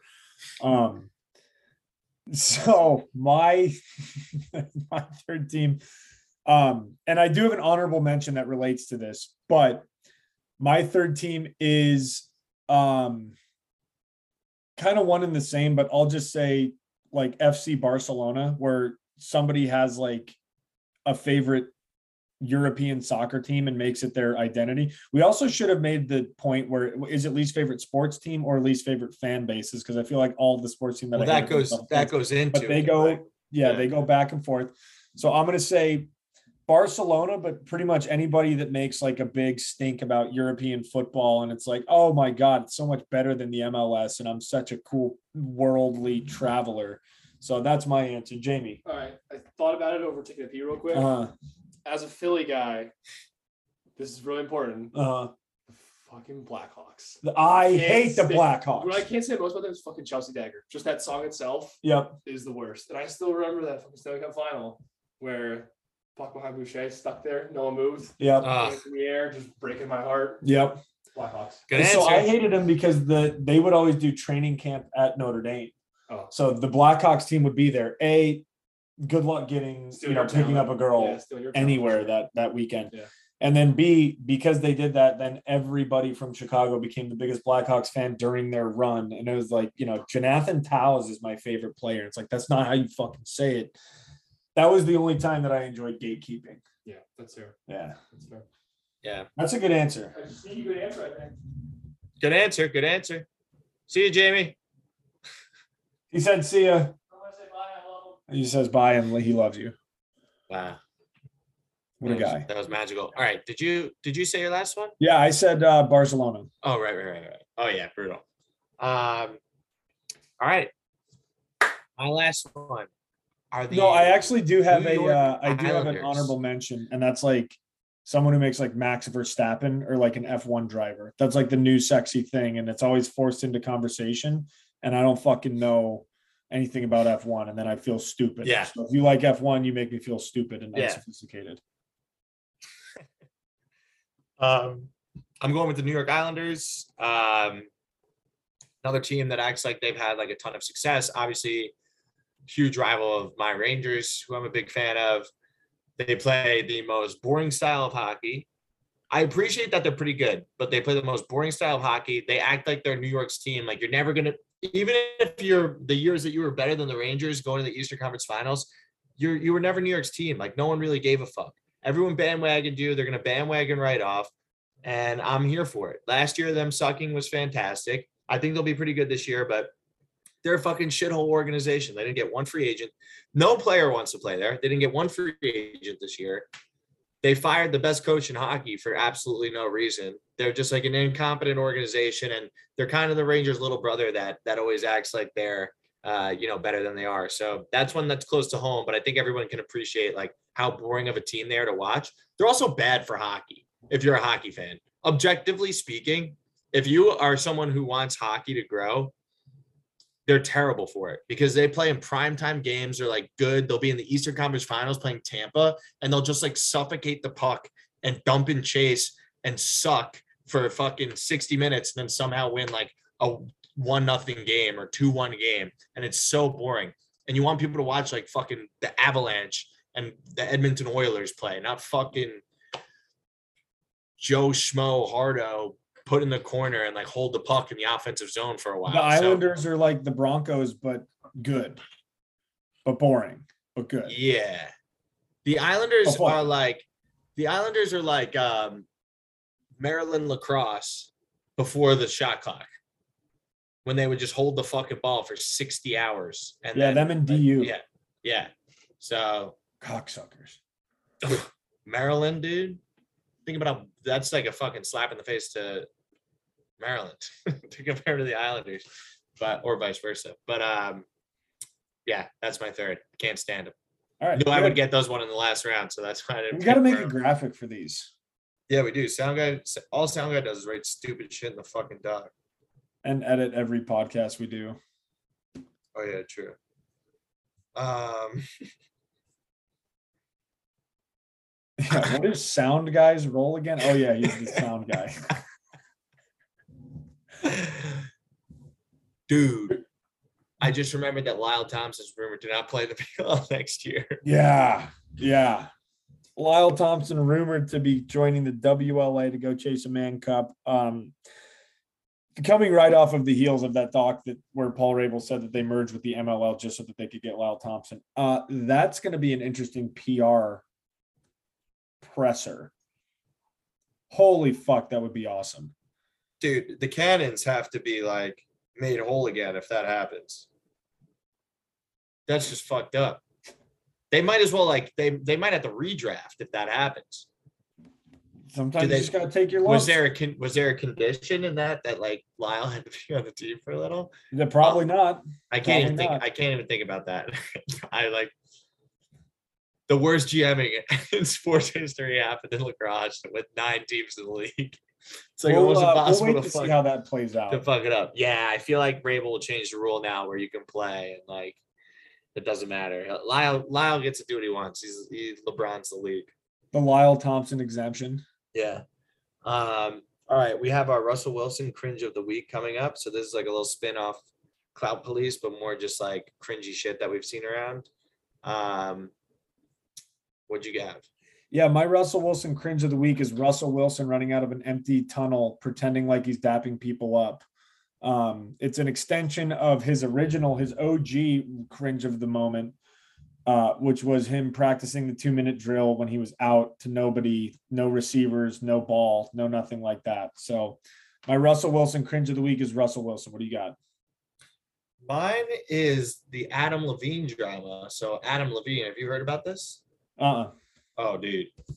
So he has like a beautiful Victoria's Secret model wife that they. That so they, is is he Maroon Five? Yeah, he's the lead singer of Maroon Five, but he's like super famous solo now too. Like he's yeah, mega famous dude. Because it's um, getting harder and harder to breathe. Yeah, yeah great song. Yeah. Um, That's his last song that he put out too. Uh, but anyway, he's married to this woman. She's like has two kids. She's pregnant with a third. And he's like been having an affair with this girl, and the girl comes out and like starts like telling the story and like kind of exposing him to cheating on his wife. And then she pulls up this D M from him And it's like, it after like she broke it off, and it was four months later or something, like crazy amount of time after like they stopped talking. D Ms her out of nowhere, and it's like, hey, the girl's name, the girl he's cheating on with is named Sumner. And he's like, hey, I'm having a third, a third kid, and I kind of want to name him Sumner. Would that be totally weird? Dead serious. And she didn't respond for like three minutes. And then he sent the I don't know emoji. What? So like, not only is he a fucking scumbag, like cheating on the mother of his children and also pregnant wife, but also he's an absolute like weirdo, sociopath, I don't even know, uh, DMing this chick asking for her permission permission to name his kid with his wife after his mistress. So that is my Russell Wilson cringe of the week. Oh, time to be real. Time to be real. Oh, shit. Dude, I love when we're real on the podcast. Yeah.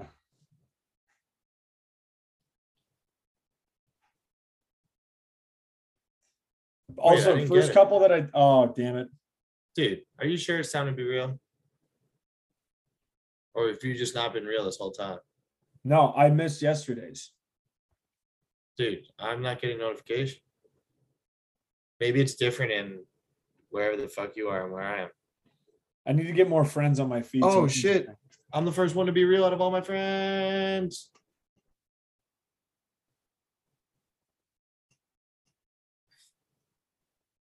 Dude, I look like an idiot every single time I take one because I take it too early. And then it's just like me kind of like awkwardly looking down like a dad does taking a selfie. Um, Wait, mine just said I'm twenty-eight hours late. Scumbag. Or do you think, how can you be twenty-eight hours late on a Be Real? Yeah, because that's every twenty-four hours is what I thought it was. Yeah, so I think it's broken.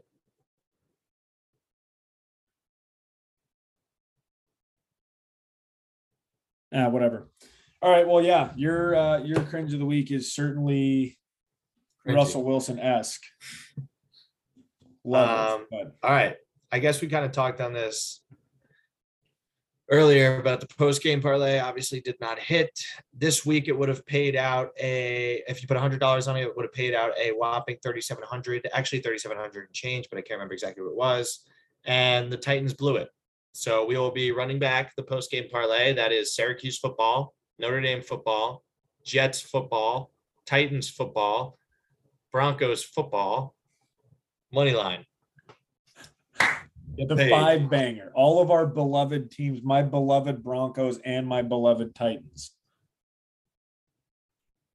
Dude, I love uh do, do you know the guy on TikTok, Book It with Trent or whatever?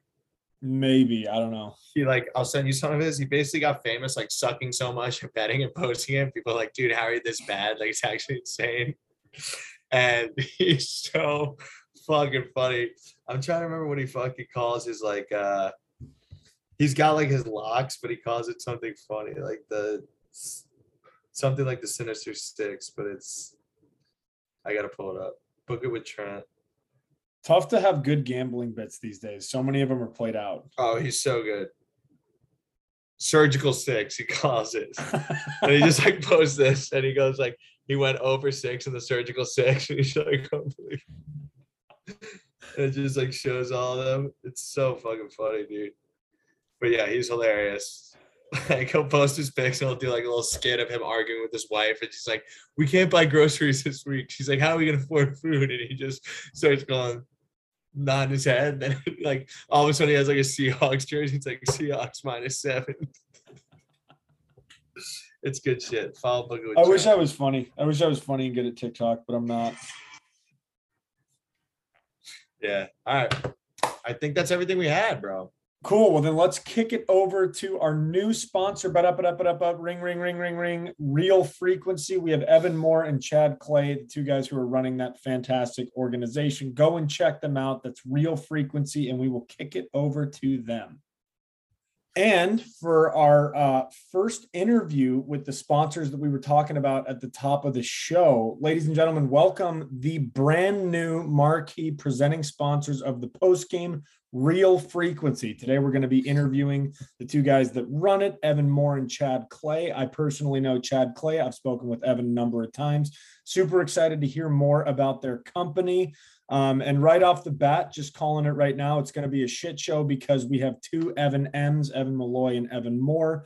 So just expect for that to uh, throw some wrenches in the uh, in the machine here. But listen, guys, thanks for joining. We really appreciate it. We're fired up about this uh, about this partnership. Yeah, thanks for having us. Happy uh, to be here. I want a nickname. Can we do that so we know who we're talking to here? It's always brutal when you're you asked to make up your own nicknames. We're going to put you on the spot. What, what do you want your nickname to be? Whatever you want, whatever you guys want. We'll, we'll figure we'll, it out. We'll figure it out. I don't have anything off the top of my head. Um, but to, again, we talked a little bit about it at the top of the show, but in your own words, we'll, we'll just start with the very basics. It's a consulting company that's focused on three main areas, which is mental performance for youth and collegiate uh, athletes, the pursuit of the right college for high school students, and the professional transition for college students and professionals. And honestly, I'll just kind of give you guys the floor. How did you, uh, how did you start this? How did you come up with this? Um, you know, curious how you arrived at Real Frequency. No, I, I appreciate that. Uh, you know, I worked collegiately for over a decade, and uh, I, I was an administrator, I was a professor. I built relationships within Uh, the college realm, and then of course with my students. One of the things that that really uh, irked me is that I would see students come in the door, take my class, um, that they would be flying high, and all of a sudden they would just disappear. After a while, it it, it really started to uh, to concern me in the fact that, like, where did they go, and what are they doing? And I wasn't asking the right questions. It was more or less, what did they do to prepare to get here? And what I found was a lot of the students, when I started asking, they didn't know how they got there, what they were doing there, and then where they were going. And it became really apparent that we needed to start far earlier in the process and work holistically with them, uh, really focused, right? And, and we'll get into what we do and how we do it, but but most importantly, why we do it. Uh, but it was uh, it, it was a calling, and I uh, I answered it. I left a very good paying uh, supported job to start my own company five years ago. And here we are. Yeah. I'm going through the uh, left something to start my own job now, and it's fucking tough. So more power to you. Wish you the best.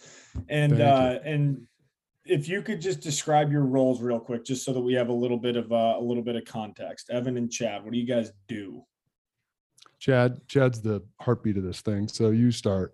Yeah, I'm the operations guy. I just kind of keep things humming along. Evan thinks up shit, and uh, most of his ideas are pretty good. Some of them are terrible. And uh, the ones that are good, unfortunately, take execution and hard work. And so we have to jam through a bunch of stuff that he thinks of. And um, that's kind of what, that's kind of how we operate together. He, He's the passionate thinker, and I'm the one that's like, yeah, how are we actually going to pull that off? So, yeah, we work pretty well together in that regard. Oh, definitely. You know, the visionary. What was Evan's oh, worst idea? Oh, he, uh, he, it's like he, he thinks of these things that are like, um, hey, we should we should introduce this brand new thing we're thinking of to the entire company right now, and uh, we're like knee deep in some major thing, and and I'm like, don't tell anyone anything about this right now. It will completely derail every, where everyone's brain is. I, like, we're right now in college application shit mode. Everyone's got due dates coming up. This is like the worst time. Like, this is if you sold like Christmas trees and it's December twentieth. And he's like, hey, let's tell him about this new thing we're doing. I'm like, do not say a word. So that's that's that's a good, like, he, he, he thinks of it, and I'm like, mm, yes, not right now. Uh, and that, that's what was, and I respect him, right? What did I do? I shut up. I didn't you say did. A, I did. didn't say a word. Yeah. And and that's important. He knows when to pull my reins and and put the brakes on, and I I need that, right? Yeah. Uh, it is it is a tough world we work in. We're very very good at it, and um, we want to stay that way. Just making sure we're on the on the right path. Yeah. And then how did you two meet? I guess I'm curious, because for those that don't know, I met Chad Clay because he's a former Notre Dame lacrosse player, which we will touch, we will get into all of that. And before I completely derail it with Corrigan stories and, you know, college parties and shit like that, I would like to give you a chance to be professional about your background before I talk about how well we know each other. Yeah. We knew each other for a while. Just our kids went to the same school, so we lived in the same neighborhood. And then, and uh, my mentor at the time, uh, still my mentor, Jeff Pottinger, he's on, he's on the Real Frequency team now. But he was like, "Hey, you got to do strengths and purpose, and I will coach you through this," which is a great kind of reset professionally in a time like transition. So I just quit my job, start over. So he put me through uh, his program. He also does that uh, same type of coaching with the Honor Foundation, which is, uh, if you don't know what the Honor Foundation is, it's an organization for special forces guys getting out of the military and how to kind of find who they are as they go out on a professional journey. So I went through that. Um, and then I became a coach for strengths and purpose for the Honor Foundation. And then as I started talking to Evan about his business and we started working together kind of informally, I was like, "Hey, this strengths and purpose stuff will work for high school students as well." So we really, we brought that into the the company, and that's kind of just how it yeah. unfolded. Started off light, right? He was kind of consulting, and he reached out to me about connecting with sports clubs too, and thought, yeah. hey, this would be a great Uh, a great way to connect with a mass amount of students, you know, with, with, um, you know, one point of entry. And uh, the more I talked to him, the more experience he had, and more I'm like, holy shit, this guy knows far more about the interworkings of business than I do. And that's not my strong suit. Strong suit's connecting. It's, it's, it's promoting. It's really screaming at the top of the mountains about what we do, and How, how very good at, we are at it. And, and unfortunately, again, it's like, how do we execute? Like, dude, join the team, man. People- well, that's, uh, that's great. And Chad, can you just share a little bit more about, uh, just about your work with the Honor Foundation? Cause I remember that was one of the first things that you were telling me about, where I was like, holy shit, like everybody talks about doing something, but I feel like the Honor Foundation is kind of one of the foundations that's actually doing something about it. So I want you to shed a little bit more light on that. Yeah, it was started by a guy named Joe Musselman. Uh, th- their story's on their website. They've got a, a good site, but um, the the short story is he was uh, he was at Bud's there in San Diego, and uh, he he was injured and was being processed out of the Navy. And while he was being processed out of the Navy, he was working in like the gear locker there in, in San Diego. This Master Chief SEAL retires on like a Friday. I'm sure they all went out in Coronado at McPete's or whatever and, and threw down. And then that next Monday, that same Master Chief comes into the honor or into the Buds there and, and uh, starts talking to Joe about the fact that he doesn't know what he's going to do next, and almost starts crying because he, he just doesn't know what to do with his life. So Joe Musselman helps this one guy through like writing a resume, doing all the things needed to move on to the next phase of his life. And, and he's so passionate about the experience that he starts the Honor Foundation. And so it supports Army, Navy, Marine Corps, Air Force, Special Forces guys, Uh, intel people that support them uh, as well, and and their transition out of the military into the private sector. And it starts with, and this is where my mentor comes in, Jeff Pottinger. He got involved very early, worked on the curriculum.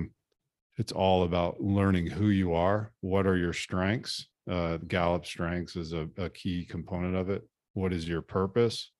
How do you talk about yourself based on those two things? And then from there, how do you move on to your professional journey? Would you say you like instill that into the things that you guys do, and that's like kind of what you're founded on, or you have your own little twist to it? It seems like there's a lot of the same values, but I'm curious how much that, you know, sort of fuels uh, what you're doing at Real Frequency. Yeah, I, my work with the Honor Foundation is like a project within Real Frequency. We bring the same program to high school students. Uh, we bring the same program to college students who are in their junior or senior year and kind of trying to figure out what they want to do next. And then we'll do it with older people who are maybe down the path in their professional journey and looking for something new. And we'll just sort of help them reset, refocus, and then and then go out from there. I mean, really the professional professional success happens when you find alignment with the organization that you're working with, both regarding strengths and purpose. Um, if you can align your strengths to your job, your purpose to the organizational mission and vision, engagement goes up. And if engagement goes up, you're probably happier at work. And that's really what we're trying to do, is help people be happier with the organization they're, they end up with, be it a college or a job. Yeah, it's applicable all across the board. And initially we started by him administering strengths to me. And then I was like, well, this is awesome. So we're going to administer it to the employees that we had before he was even with us. Yeah. And then like, oh my gosh, it, if I had had this in high school, uh, I think the answers or the ability for me to define my strengths and then see what institution or college or pathway after high school would have best suited those strengths, um, probably would have saved me from a world of hurt and pain. Yeah. That's when we're like, oh, dude, we gotta. Nick, do you remember your top five strengths in the in the Gallup uh, lexicon? Do you, do you remember what yours are? So I remember, I remember how I use them in the sentence. So for everybody listening, I went through this process with Chad to kind of, I was like, okay, yeah, like I know my strengths. Um, it's squatting and it's making dick jokes at the bar. I already know my own strengths, Chad. Thanks. But when you go through this process, it actually, um, it, it results in this statement that I've actually been, you know, have used and have been using for a little bit, um, where it tells you your strengths. One is like, you know, making sure that everybody feels included. I always hated when there was like a circle of people and one guy was clearly left out. I'm like, oh, fuck, that sucks for that guy. Um, using humor as a way to cope with everything, whether you call it coping or whether you call it a strength, you know, it remains to be seen. Um, pretty much everything that you would exactly expect, but you can't show up to a job interview and go, I'm really good at busting balls and shooting the shit. Yeah. And they'll go, that's great. Get the fuck out of my office. Um, yeah, no, your, so it, yours were communication, includers, that one where you see someone left out and you're like, ah, oh, shit, come on. Like, come, come into the group. That's your Italian heritage on that one. And then activators, where you can get started on something. You're not going to really be the best at seeing it through, but you're going to get people fired up to get going. And then uh, I think you had adaptability as well, which was like, that's just the ability to pivot quickly when shit goes wrong. So I would say that that's probably not surprising. Yeah, yeah, I gotta say.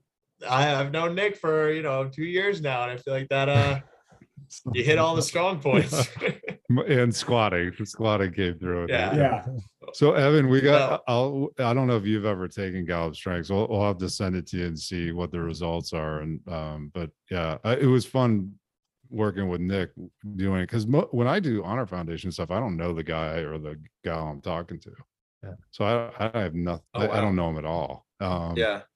When I when I did it with Nick, I'd known him for a while, so it was kind of like, oh yeah, this is this one's this is what this means, and this is how it's like kind of spot on for you. And before we talk about our relationship and everything like that, I am so curious. So you work with former special forces, like they're just making this transition. What is, I mean, you can answer this funny or seriously, but like, what is the variance between? I'm special forces, my strengths are tactical and operational achievement, very, you know, this and that, versus like, you know, I'm a high schooler and my strengths are navigating browsers to find the optimal porn video. Uh, you know, that's so. a, yeah, it's not skills. It's like what you're sort of wired for. So yeah. And, and that's the problem. I mean, I, in all seriousness, the problem with the special forces guys is sneaking up and slitting someone's throat and them not knowing you're there is a skill that is a, a really cool one, but it doesn't really translate to like selling pants. So they need to learn to talk to the, about themselves in a way that's not military specific. And what the Gallup Strengths does is it gets to kind of just how they're wired. And the, and what I find there, there's, there's some ones that come through a lot with the special forces guys. There's one um, that that's all about building deep bonds with people so that you can form these small teams that are like built on hyper trust and so are super efficient.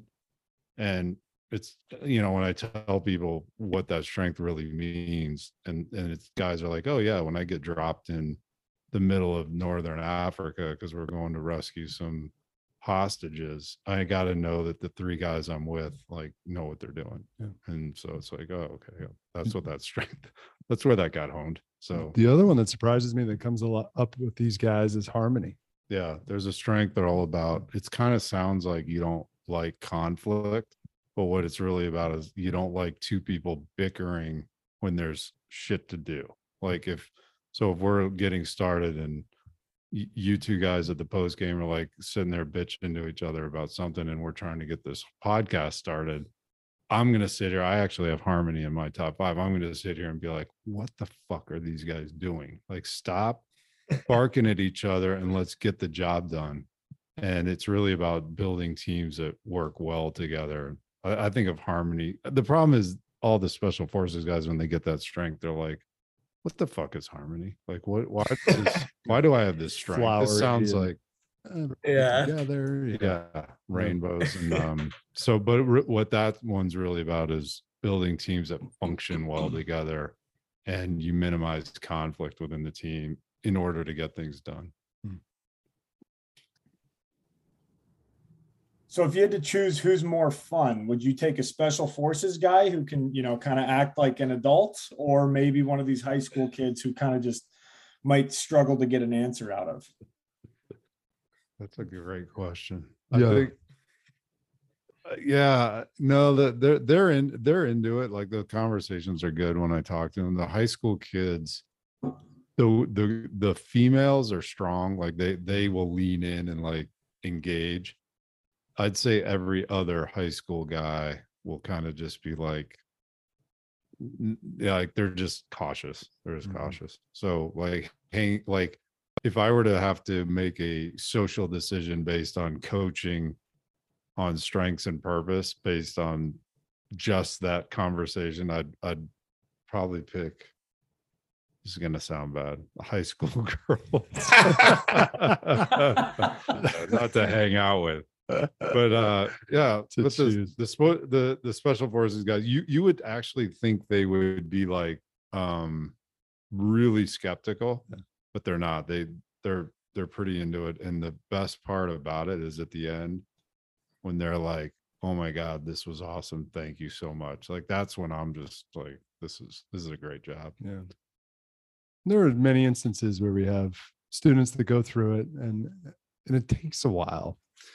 Takes a while to kind of settle in, and they sleep on it, kind of resonate, and they start recognizing things in their life that are associated with their strengths and why they gravitate towards a sport or a person, right, or a particular career field for, for that matter. And then, uh, and then they come back and they're like, "Let's revisit that strengths thing one more time because that that actually is is, is legit." Yeah. And that's when we're like, oh, okay, I know. So young boys, sixteen, seventeen years old, like, I mean, you've heard all the frontal lobe bullshit out there. It, it is one hundred percent true, but it doesn't mean they're not capable of understanding and grasping the concept and then leveraging it. And that's where our follow-up after actually the strengths um, is done, is where like we revisit and hit it and hit it. So it's not just a one and done assessment. Oh, your positivity, your woo, your ideology, your um, restorative. Okay, great. Now, how am I going to use that in real life? Now, we we implement that within just about every process moving forward in the college search, career search, uh, applications, uh, essays. Like it, it's it's prominent everywhere. So it's really the best and close, most direct route to some being someone being honest and vulnerable, which is essentially what colleges really want to see. It's what coaches want to see. They don't want to see someone, you know, with a chip on their shoulder, I'm sure. And I didn't play, you know, college sports, but spoke to many coaches. I'm like, who would you rather take? Someone that is like in touch with their identity and understands and can define their strengths for you, or someone that can score a, you know, a goal from fifty yards away? He's like, oh my God, no, someone that's freaking coachable for sure. Depends who you're asking. Yeah, I was gonna say fifty yards. fifty that's yards. A long way. I don't know. I, how long is the lacrosse field? Sorry, I'm odd man out here. But no, you're good. I had to make that comment. Thank you. Fair enough. Um, I actually think I did do this with my company. Now that I think about it, because Woo is definitely one of, I have a little nameplate with my name and my five strengths, and Woo and Activator are definitely on there, but I can't remember the others, unfortunately. Oh yeah, me and okay. you, bro, we're Woos. All three. Woo's my number all one. All three yeah. of you have Woo. Um, I'm the, I'm the only non-Woo guy in the on this call. Yeah. Yeah, so. Chad, can you step away for the remaining? Uh, yeah, I'll let the adults. Kind of let, not really. Yeah, let, I found my people. Yeah, I'm out. So I have like a very basic question. Like, how does someone go about like finding you guys um, or like starting to work with you guys? Uh, if I'm like a high school kid or in college and, you know, I picked the wrong college for whatever reason, like how do I go about getting in touch? And yeah. like you got to sign from God and switch from U S C to Notre Dame, right? yeah, oh, yeah. yeah. I'm Monte Teo, and I went to Notre Dame for all the wrong reasons, and I want to transfer. How do I find you guys? Well, it could be as easily as a as a Google search for sure. But you know, the the the underpinning of our business and and what's really helped it grow is referrals, right? Like that has kept us very busy, um, but essentially, one-on-one stuff is is awesome, but we want to try to affect and help as many as possible. So we have partnerships like this one. Thank you. I'm, I'm super stoked on it because I respect you guys and love what you do. And not only that, you know, let's not take everything so seriously. Like, come on. Um, that that's important. Um, but yeah, just getting the name out, speaking the language. Uh, our clients, our, pri- our our former clients are our biggest mouthpiece, man. People ask them, they're at school and they say, well, how'd you get here? What'd you do? And they were a part of that conversation. Everyone's like, oh, wow, I had an I C at one time, or I had a college consultant one time, or my friend did. That sounds so much different than, than what you're offering. And, uh, and they say, yeah, it was a completely different experience because it, it is truly holistic. It is from top, bottom, bottom to top. And we don't do it like everybody else does. In fact, no one does it like us. Yeah, and that's the secret sauce. Well, the yeah, and then I mean, Evan, if you, in a practical sense, if you did talk to someone, just if you go to our website, you can book a, a meeting. Everyone who books talks to Evan first. He takes all of our calls until, you know, we're getting to the point that's where great. yeah, until we can't do that anymore, because there's his whole day is literally talking to people who want to talk to us about our program. So but I love for it. now though for now for now it's great. It's been all, yeah. It sucks operationally because I that's what I do, and and I, I'm not there for other things, or um I, but the fact of the matter is is like those are my strengths. That's how I'm leveraged, and that's that's what makes it successful. Just like anybody on a player in the on the field, or you guys with your strengths and knowing like this is my lane, I need to stay in it. And again, like we talked about, Chad's great at keeping me in mind. Yeah. Stay. First off, stay in your lane, Evan Malloy. Know your. As you say, all right, don't let long pulls shoot. And yeah. From fifty yards. So, almost like going, yeah. Anecdotally speaking, um, like I revisit cringing while I do it. I'm like, okay, so why did I choose the college that I was going to? As I was like, I originally committed to Maryland, and then my parents borderline made me decommit because they were like, dude, go to a better academic school. But the reason I chose Notre Dame is because I went on a sick official visit. Sorry, I think statute of limitations has um, has gone past. Sick parties, you know, we we drank, everything was super cool. So I was like, that place is sick because I can be sick at sports and the parties are cool. Super stupid. How do you approach someone like me who has kind of the wrong priorities? Or do you even just say like, hey, we're not talking about priorities. We're talking about best fits. What would you have done to dipshit seventeen-year-old Nick Ocello? Well, first of all, Nick, I, I would want to honor your priorities. Uh, we're not here to tell you that sick parties shouldn't be at the top of your list, because ultimately, let's be realistic, the social aspect of college is a priority for everybody. And that's a big fear and anxiety point for so many client, clients and students that are like, am I going to fit in? Am I going to find my people? And then, like, will they accept me? And then how many sick parties can I go to? Right. Um, so, so we, we honor that. We've actually put that within our metric, not, uh, you know, turning a blind eye to the academics, the financial piece. Obviously, that's going to be real important to the two people that are supporting you, right, uh, through this, or parents or a parent. Uh, and then, of course, there's the experience. What else does the college have to offer you, Nick? Like, you're going to be in class like twenty percent of the time. You've got eighty percent of the time you're going to be not in class. That, that's a lot of time for like dicking off and partying and, you know, talking to girls. But like, you also have to sleep, and you also have to like engage. And so what are you doing outside of that? Are you in sports? Okay. If you're, you're one of the few, you, you guys, I mean, seriously, not everybody gets to play collegiate sports at that level, let alone two. Right. I haven't only played one, but I played two. So. Oh, right. Shit. That's right. I'm sorry. Yeah, but I could have played two based on how good the team is this year. So. No, Marshall's just underrated. Right. We just walked into slamming Notre Dame. Yeah, there you go. Because, yeah, the football team's not too shabby. But, uh, yeah, like, who are your people? Let's find out who those are. And you could ask a, a student, a, a young person, seventeen, eighteen years old, and they can tell you what they do. Um, and how they do it and who they're around, but like, why? You ask them why, and they, like, every single one stutter. They have no idea. They can't verbalize it. And that's, that's the trick. It's like, these are your people. You're defining it with your strengths, with the cafe is what we call it, college academics, finance. And then, you know, of course, uh, experience. Once we have it, like, oh, sweet.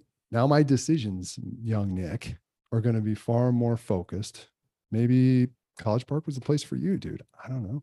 You know, did would it have offered? I know they have sick parties there. I partied there. Yeah, twenty-one cup and no girls at all. Yeah, no, yeah. Dude, like uh, the bars and uh, you know, the Inner Harbor. Like, you got it, you got it all, right? So, was that really a priority for you? And was your experience at Notre Dame that much less of what it could have been?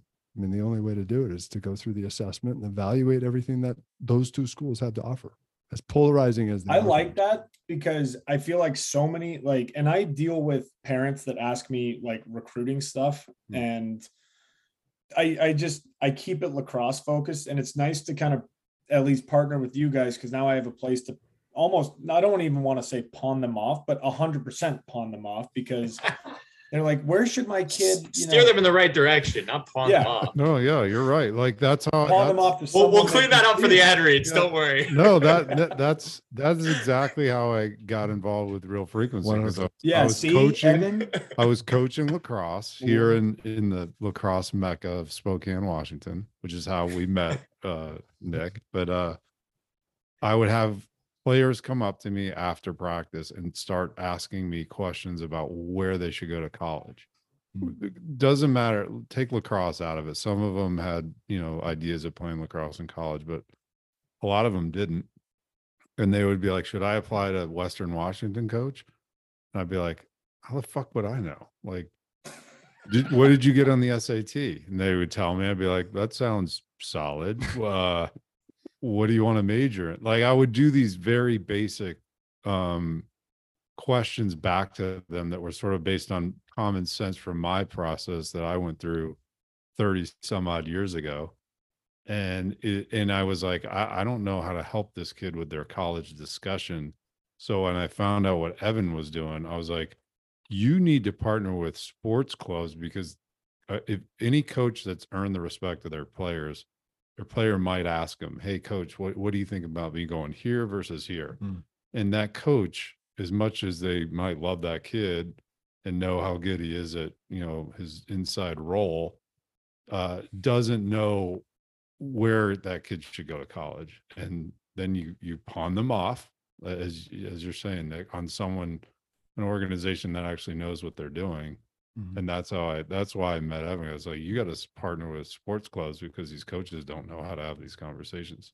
It's, nor should they. Right. And I know jack about lacrosse. I've watched it. My son played under Coach Chad here, respects the hell out of him. I, I because of that, I've respected Chad as a person and as a coach, and understand, like, he knows what he's doing is personally, but let us handle the questions he feels uncomfortable or unprepared to, to answer. And then shit, I, I'm going to let him handle, handle the questions that come to me that I have no idea what I'm talking about with fifty yard shots and in lacrosse, right?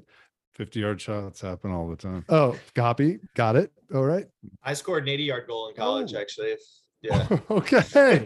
Against Notre Dame's ten man ride. Uh, Colgate. Oh, okay. Still counts though. They're pro- Colgate lacrosse is better than Notre Dame football. So mm. You got about three more of those. I do literally nothing about it all time. But that is how Chad and I met, because when we were in the uh, the clinic sports days, the predecessor to Second Slide, we were going all around Spokane, Washington, near and dear to my heart, because anybody that follows me knows that my dad went to Gonzaga. And the one time that I saw Chad, I think legitimately mad at me, was when I told him I was at the local dive Jack and Dan's uh, by myself. And he was like, you don't get a beer in this fucking town without me. Like, what are you doing by yourself? And I'm like, that's, that's like aggressive hospitality. And, and I loved it. Well, you were um, at Jack and Dan's without me, and that just pissed me off too. yeah, yeah.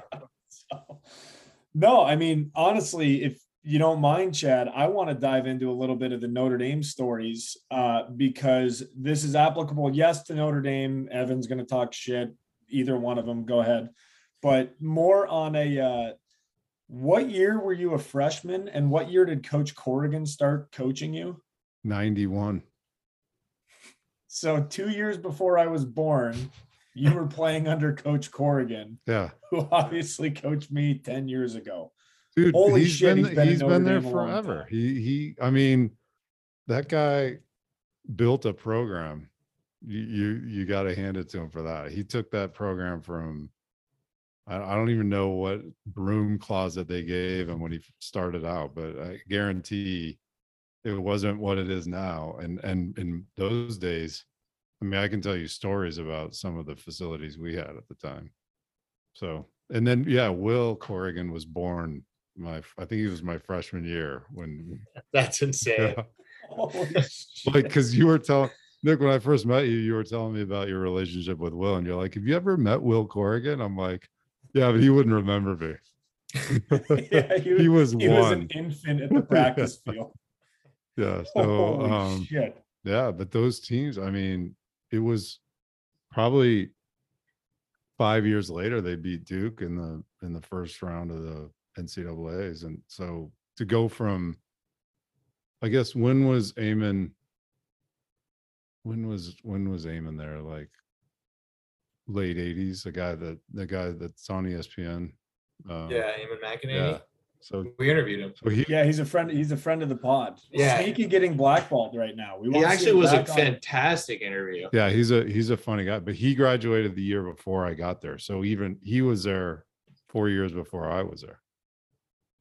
So, but yeah, he had, some, here, he had some ridiculous stories. Here's a sto- no, yeah, here's a story about Notre Dame lacrosse back then. So we, our our our locker room was in the Joyce, and we shared it with the baseball team.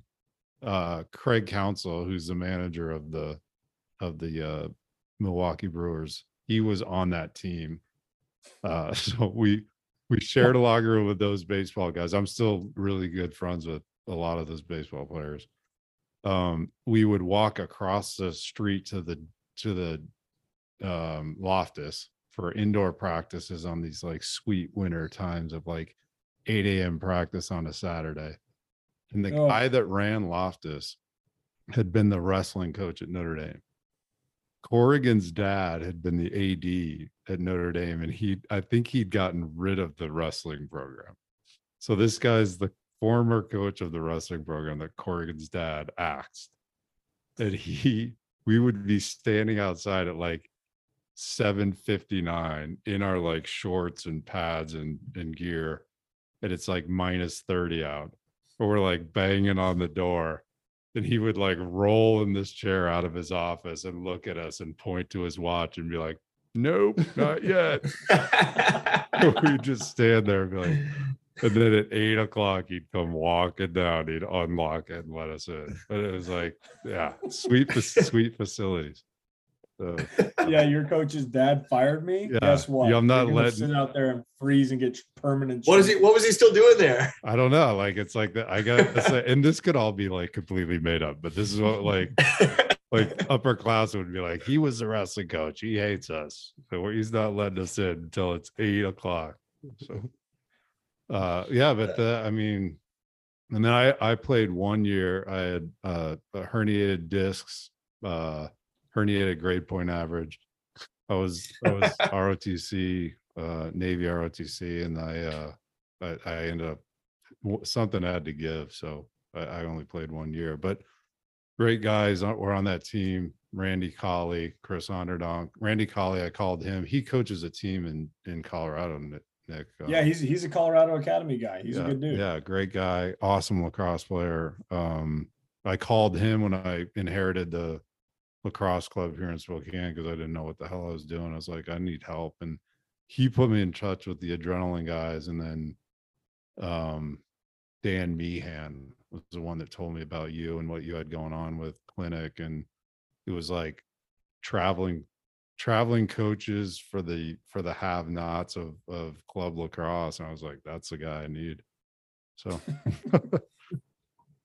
And then, yeah, no, it's uh, it, it's honestly been awesome because we've had a couple Spokane rips together, and then you were in Maryland for a little bit, and we're blasting shotgun shells at six a.m. in the morning, pissing off the entire neighborhood out in the backwoods.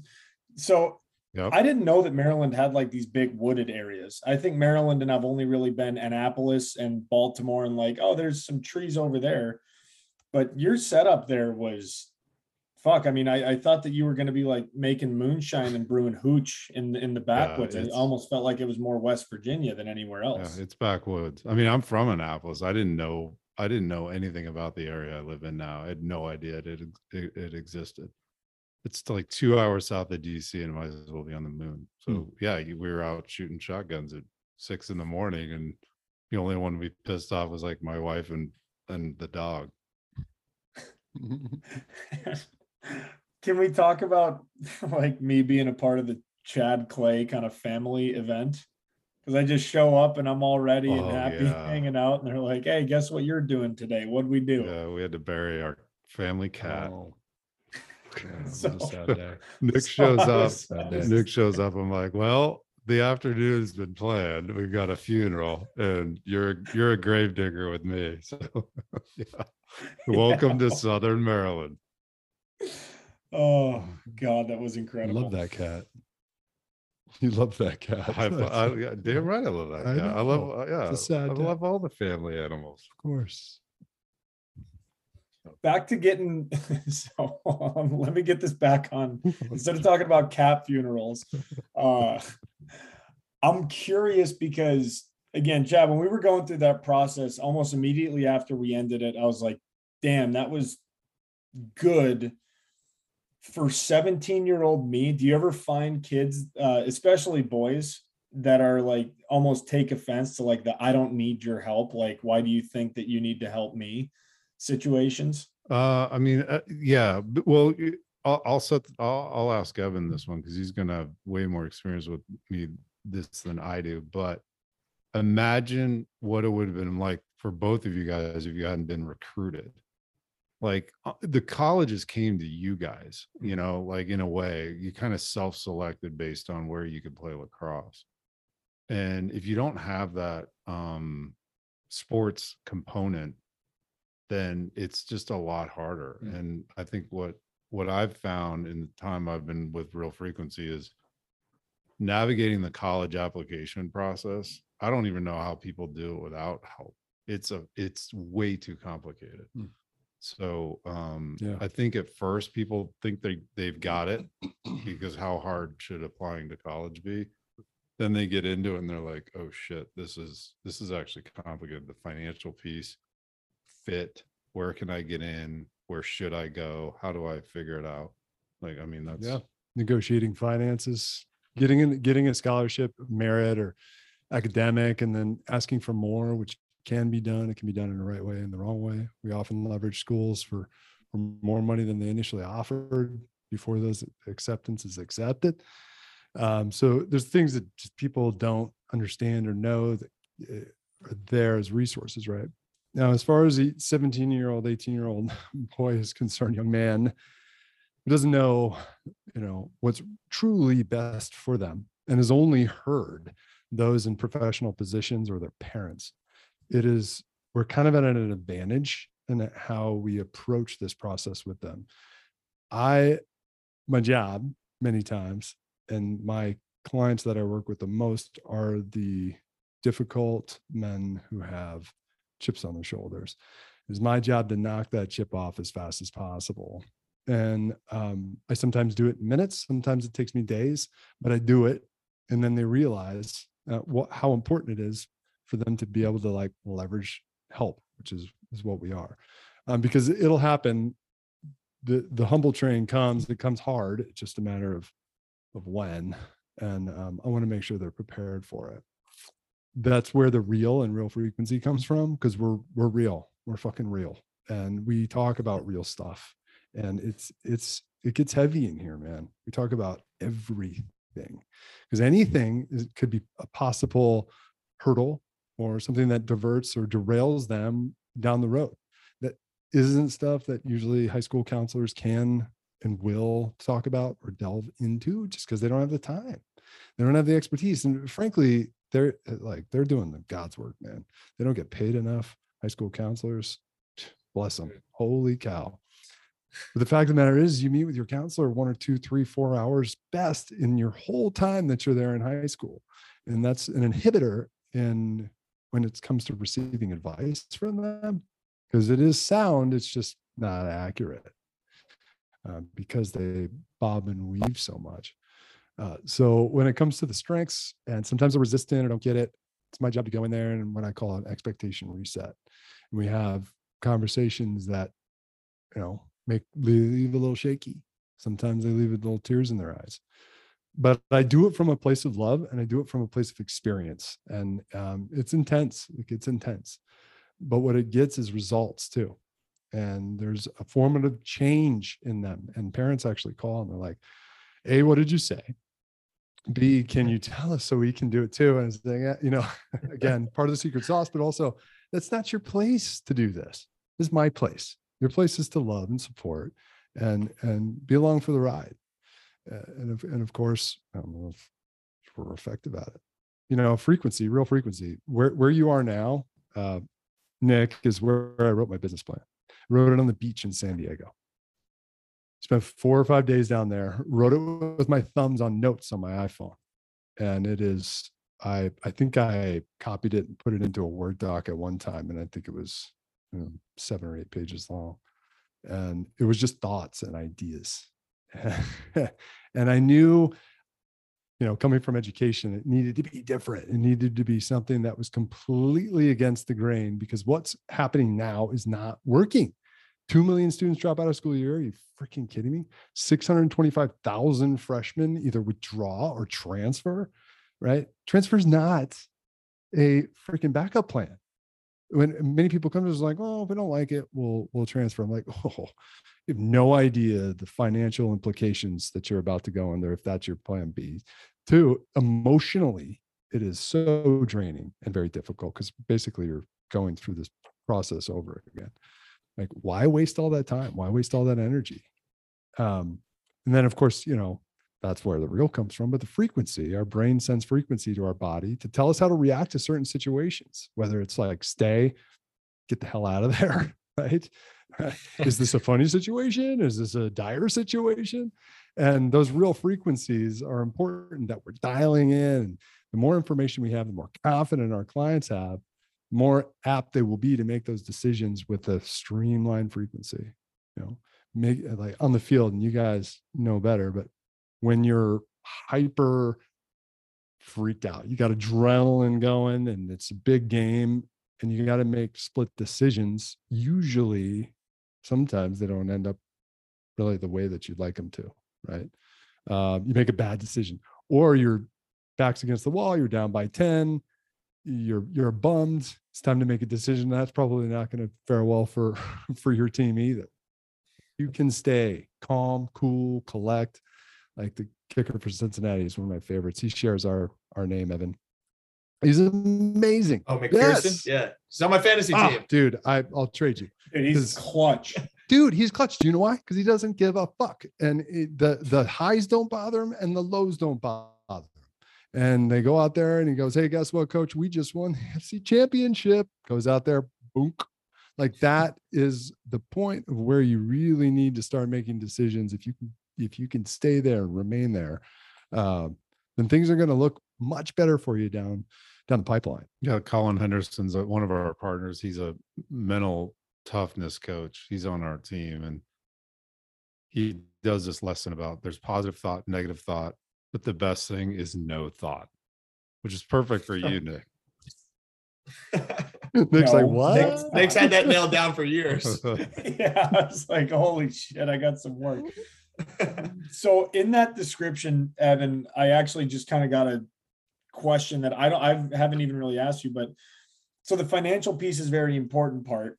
And also conversely, the parents stay in their lane to love and support, and that's not their role to really involve themselves to the extent that you do, but the financial piece kind of involves the parents. How do you find that balance of including the parents to the right amount to where they're factoring into the decision, especially on the, like, I just got done visiting my family in Whitehall, Montana. And as far as they're concerned, college is a fucking Democratic hoax. Um, so like, I'm, I'm curious how the parents are implemented into this, uh, you know, into this entire process. Yeah, no, it's a, it, it's a tricky uh, web we weave. And we, we want to make sure A, that they're just as included as the client, but also that their priorities are being met, and, and what their expectations are for this experience are met. Okay. And, and if we have this assessment, it's called the CAFE, I mentioned it before, right? And, and everyone takes it. Mom takes it by herself. If mom and dad are married, dad will take it by himself, and kiddo will take it by himself. And it gives us an idea of what priorities are for, for everybody. And now it's our job to put those metrics together and to find an institution that meets just about everybody's expectations. There's what, six thousand four hundred schools that are eligible and accredited in the United States and Canada. Come on, there's, there's, there is a place for everybody, okay? Education isn't, oh, college isn't for everybody, but education is, and there is a place for everybody, and it can meet everybody's expectations.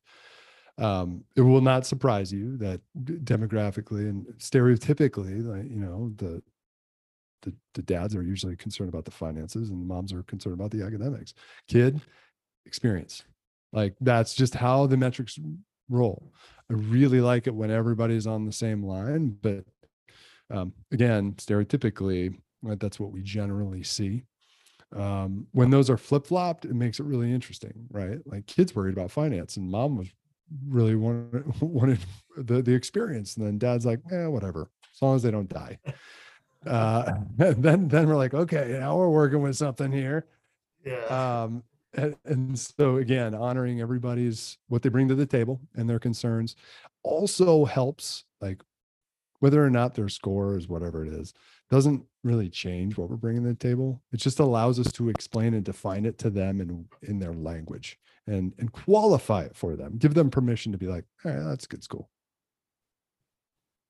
I'm curious, uh, how much of like your clientele are like athletes who are trying to get recruited? I know you mentioned like partnering with sports clubs, and I thought it was interesting. Chad said like, you know, we kind of had it easier because schools were coming to us, but which makes a ton of sense to me. But also I'm thinking like the, those kids probably need the most help because like it's coming to, or like mm-hmm. yeah. I had the least informed decision, I should say, because like, it's just kind of coming to them. Like, like Nick just talked about partying at Notre Dame, which like, is literally not doing anything, so I don't know what that was, but oh, it was like, sick. No, it was like sick. You could have ki- you could have like kids committing to U N C because their colors are light blue, like oh, yeah. like seriously, sure. and and they score like a ton of goals, like that probably happened. Yeah. So I'm curious, like how that is different than you know um, a, a non-athlete, um, and then like what the biggest challenges are in terms of like you know, getting them to kind of see the bigger picture and why one school might be a better fit than another, despite, you know, it might not be the, the shiniest object in the room. Yeah. Yeah. The, the elite athlete that's getting recruited heavily is not where our focus is. I mean, we would, yeah. we would take that, that case or that client, because in the end, athletics is just another, it's just another extracurricular activity. Right. Um, and so whether you're a cello player or in drama or whatever, whatever things you bring to the school and whatever you want to get out of the school, that we sort of just couch it all together. We do have a consultant who played baseball. He's really good about coaching our clients through the process of, this is how you talk to a coach. This is how you engage with them. This is how you send them film. Stuff you taught me, Nick, when when I didn't know anything about that, and how to talk about that with our with our lacrosse players in our local club here. But some of that stuff, I mean, the families and the and the athletes need to be coached in that. But we are not about um, helping elite athletes get recruited and no. get into a school yeah. to play a sport, because it's more than that. It's so much more than that. Yeah. It, yeah. yeah. It, it's just, we just sort of. And not even like the decision-making or. The decision-making, like, based on. Yeah. yeah. Like if you're recruited by Syracuse and, and Notre Dame, and uh, you can, you can chime in with jokes now, but, uh, but like if you're, rec- if you're recruited by them, the, the, the team, the coach, that whole piece has to be part of your selection process, but you yeah. gotta be looking at, what do I think I want to do with my life? Mm-hmm. Is this going to get set me up? What is the social life here? Like, what do I want? A fraternity scene? Do I want just a a bar scene? Is like South Bend and Syracuse are kind of similar towns in like what they offer outside of the campus. I need to look at that. You know, I need to look at other extracurricular stuff. Like maybe I want to go to Europe for a semester. How am I going to do that if I'm playing a varsity sport? Well, you're not. Okay. Well, do I want to play a varsity sport? Mm-hmm. What happens when guys like I, I'm not the only guy to go through a, a varsity lacrosse program and not graduate on the team, you know? So what does it look like when you, when you get out of the sport that you're playing, and how do you fill that gap? I mean, it, it's hard for athletes to leave sports. Mm-hmm. I, I mean, I can remember not being in the locker room anymore and feeling like that sucked, and, and, and being able to hold on to those relationships. And when you're, we we talk about what it's like to go to a big school and how do you make it small so you're not overwhelmed. So mm-hmm. if you go to like a, an Ohio State or Penn State, how do you make your world really tiny? Well, you do that by mm. playing a club sport or being in drama or playing an instrument or joining like a rock band or whatever you, whatever your jam is. But yeah. it's all the same, regardless of whether you're being recruited to play a varsity sport or not. It's the same approach. Well, I can give you an example of the student we just graduated last year. He's at U T Austin now. He's a freaking rock star, man. Um, and he played high level lacrosse all his life and into high school. And that was his plan, man. That was his plan. Two things happened: got injured, and then COVID. And it just so happened he was part of the class where, like, holy shit, we got uh, like, what yeah. are we doing? How are we recruiting? I'm sure you guys saw the ripple effects from that, yeah. right? Yeah. And this young man went, like, first of all, he's handsome as hell. He's smart as hell. He's nice as hell. Like, he's like, he's like the trifecta. This kid is legit.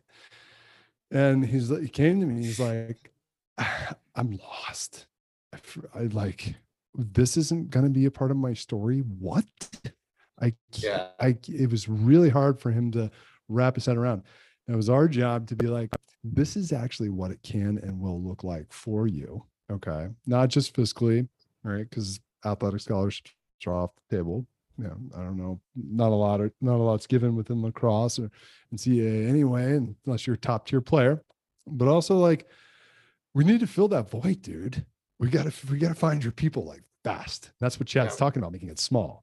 So when you yeah. get to U T, dude, find your folks. And we do that prior to them even setting foot on the ground. Make sure that club sports are an option, um, that, you know, the things that he's really interested in are, are going to be available to him. I don't care if it's freaking you know, Dead Poet Society or it's Ultimate Frisbee. Like, do something. And I almost require it with our clients just because they don't quite understand. If they are playing at a high level and they're like, I'm done, I'm burnt out, I just want to go be a regular student. I'm like, oh, oh, you're you're playing. You're still playing college yeah. sports. And they're like, no, I don't want to. I'm like, no, no, no, no. You're playing with your, your friends. You give yourself one hour a day to not think about anything else but what you're doing. It's going to serve you with your attitude, um, fight depression, anxiety, and then you've you're ingratiating yourself with friends forever, man. It's it's a must. Yeah, that U T Austin kid, actually, he he was one, he was the first one I did strengths with. Yeah. And when we did this post uh, interview when he was graduating, he he does this, um, he was talking about it, he's like, and he he referenced it and he was like, I use that, I use those strengths when I'm talking to my parents. Like, I think about them when I'm like, I was like, holy crap, this kid like completely got it yeah. and yeah. and started to own him. It was cool to see. Uh, I also happened to see him on T V last weekend at a U T Austin football game. Oh yeah. And I was like, uh, I don't think he's missing lacrosse that much. Yeah. yeah. I don't remember Woo being one of his strengths, but it looks like it there. yeah, yeah. He's doing fine. He's doing fine. He's doing great. He's doing great.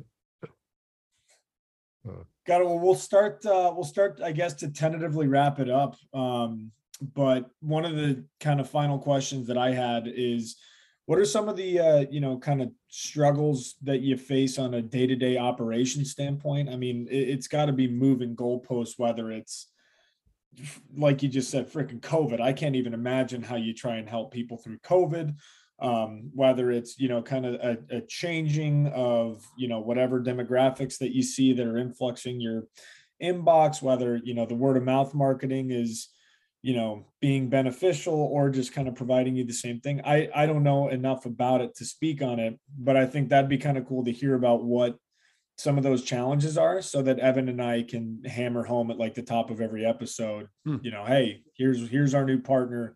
Here's something that you can do to help. Yeah. I, I think the, the struggles we see out there, I think with, with the demographic of, of guys that listen to the post game, um, it's that late college or early out of college professional that's just sort of struggling to find what they want to do with themselves. So that's the thing we kind of we see in the in in among our clients where the biggest struggle is. The other one is our, the, our bread and butter is and, and has been for a while college consulting, so helping kids with the college journey. Mm. Um, and then, um, but I think. If you're asking about our business specifically and what our struggles are right now, we're just in, in growth mode to the point where operationally we're having, you know, it's challenging staying ahead of the, the mm-hmm. need, like hiring ahead of demand, training our consultants, getting them, you know, dialed in. And it's, I actually moved back to Spokane for the school year and brought my eighth grader with me. So he's going to school with me. I'm like, he's a legend sing- for the record. Yeah, yeah, he is a legend. Single dad in it just for one year so we can just get a lot of this early startup phase operational stuff dialed in, yeah. which is hard to do in a remote sense. It really is. I, I, I jokingly said, hey, wouldn't it be funny if you just moved out here with, with your son for nine months? Because we're building this and it's, It's it's massive, and, and I can't do it with you virtually.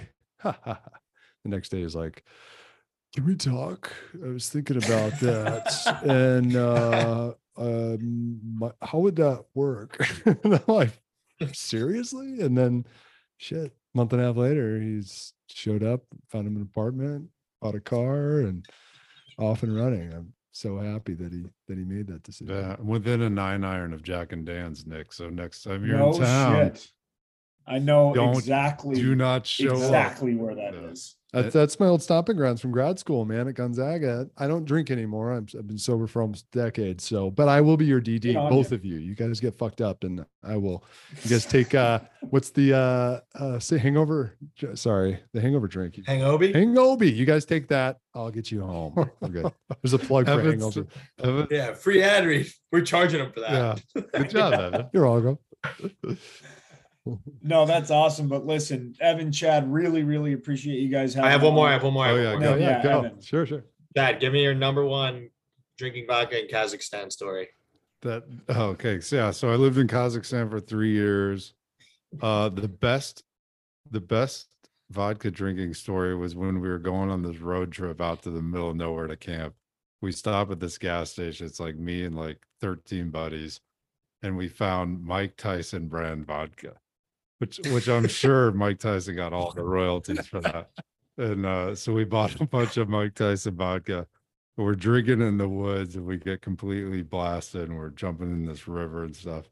And then, then we come back and someone's got like a Lonely Planet and they're reading about drinking in Kazakhstan. They're like, don't ever drink bathtub vodka like Mike Tyson vodka. We're like, oh, oh shit! I met, that probably took some some life off the bladder. Oh, yeah, Jesus, yeah. No, I was there for three years. Like, yeah, Kazakhstan. That's a whole nother podcast. We could talk about that. All right, already pencil yourself in as a recurring guest. All right, Love yeah. It. Good Kazakhstan plug. Stories. Yeah, uh, uh, Nick, you frozen? You want to kick us off? There you go. No, listen, uh, any any final words to leave with, uh, you know, leave with everybody that's listening? Yeah, we're just happy to partner with you guys. Um, I think there's a lot of people listening that could that can use help, and if we can help them, we'd love to. So we appreciate you guys getting the word out and helping us do that. Yeah, keep what you're doing, man. Stay real. This is this is fantastic. I love you guys. Got it. Uh, enjoy the rest of the week, fellas. Thanks, guys. Thank you for tuning in. Uh, obviously, very exciting times as I get ready to head to Denmark. We have a new sponsor. Evan is once again ready to have his heart ripped out of his chest by the Jets. Um, good stuff. We fired intern Coolin. If you want to be an intern, let us know. Um, check out Real Frequency. Anything that you do with our sponsors goes and helps a long way. Thank you. Goodbye. We will see you next week.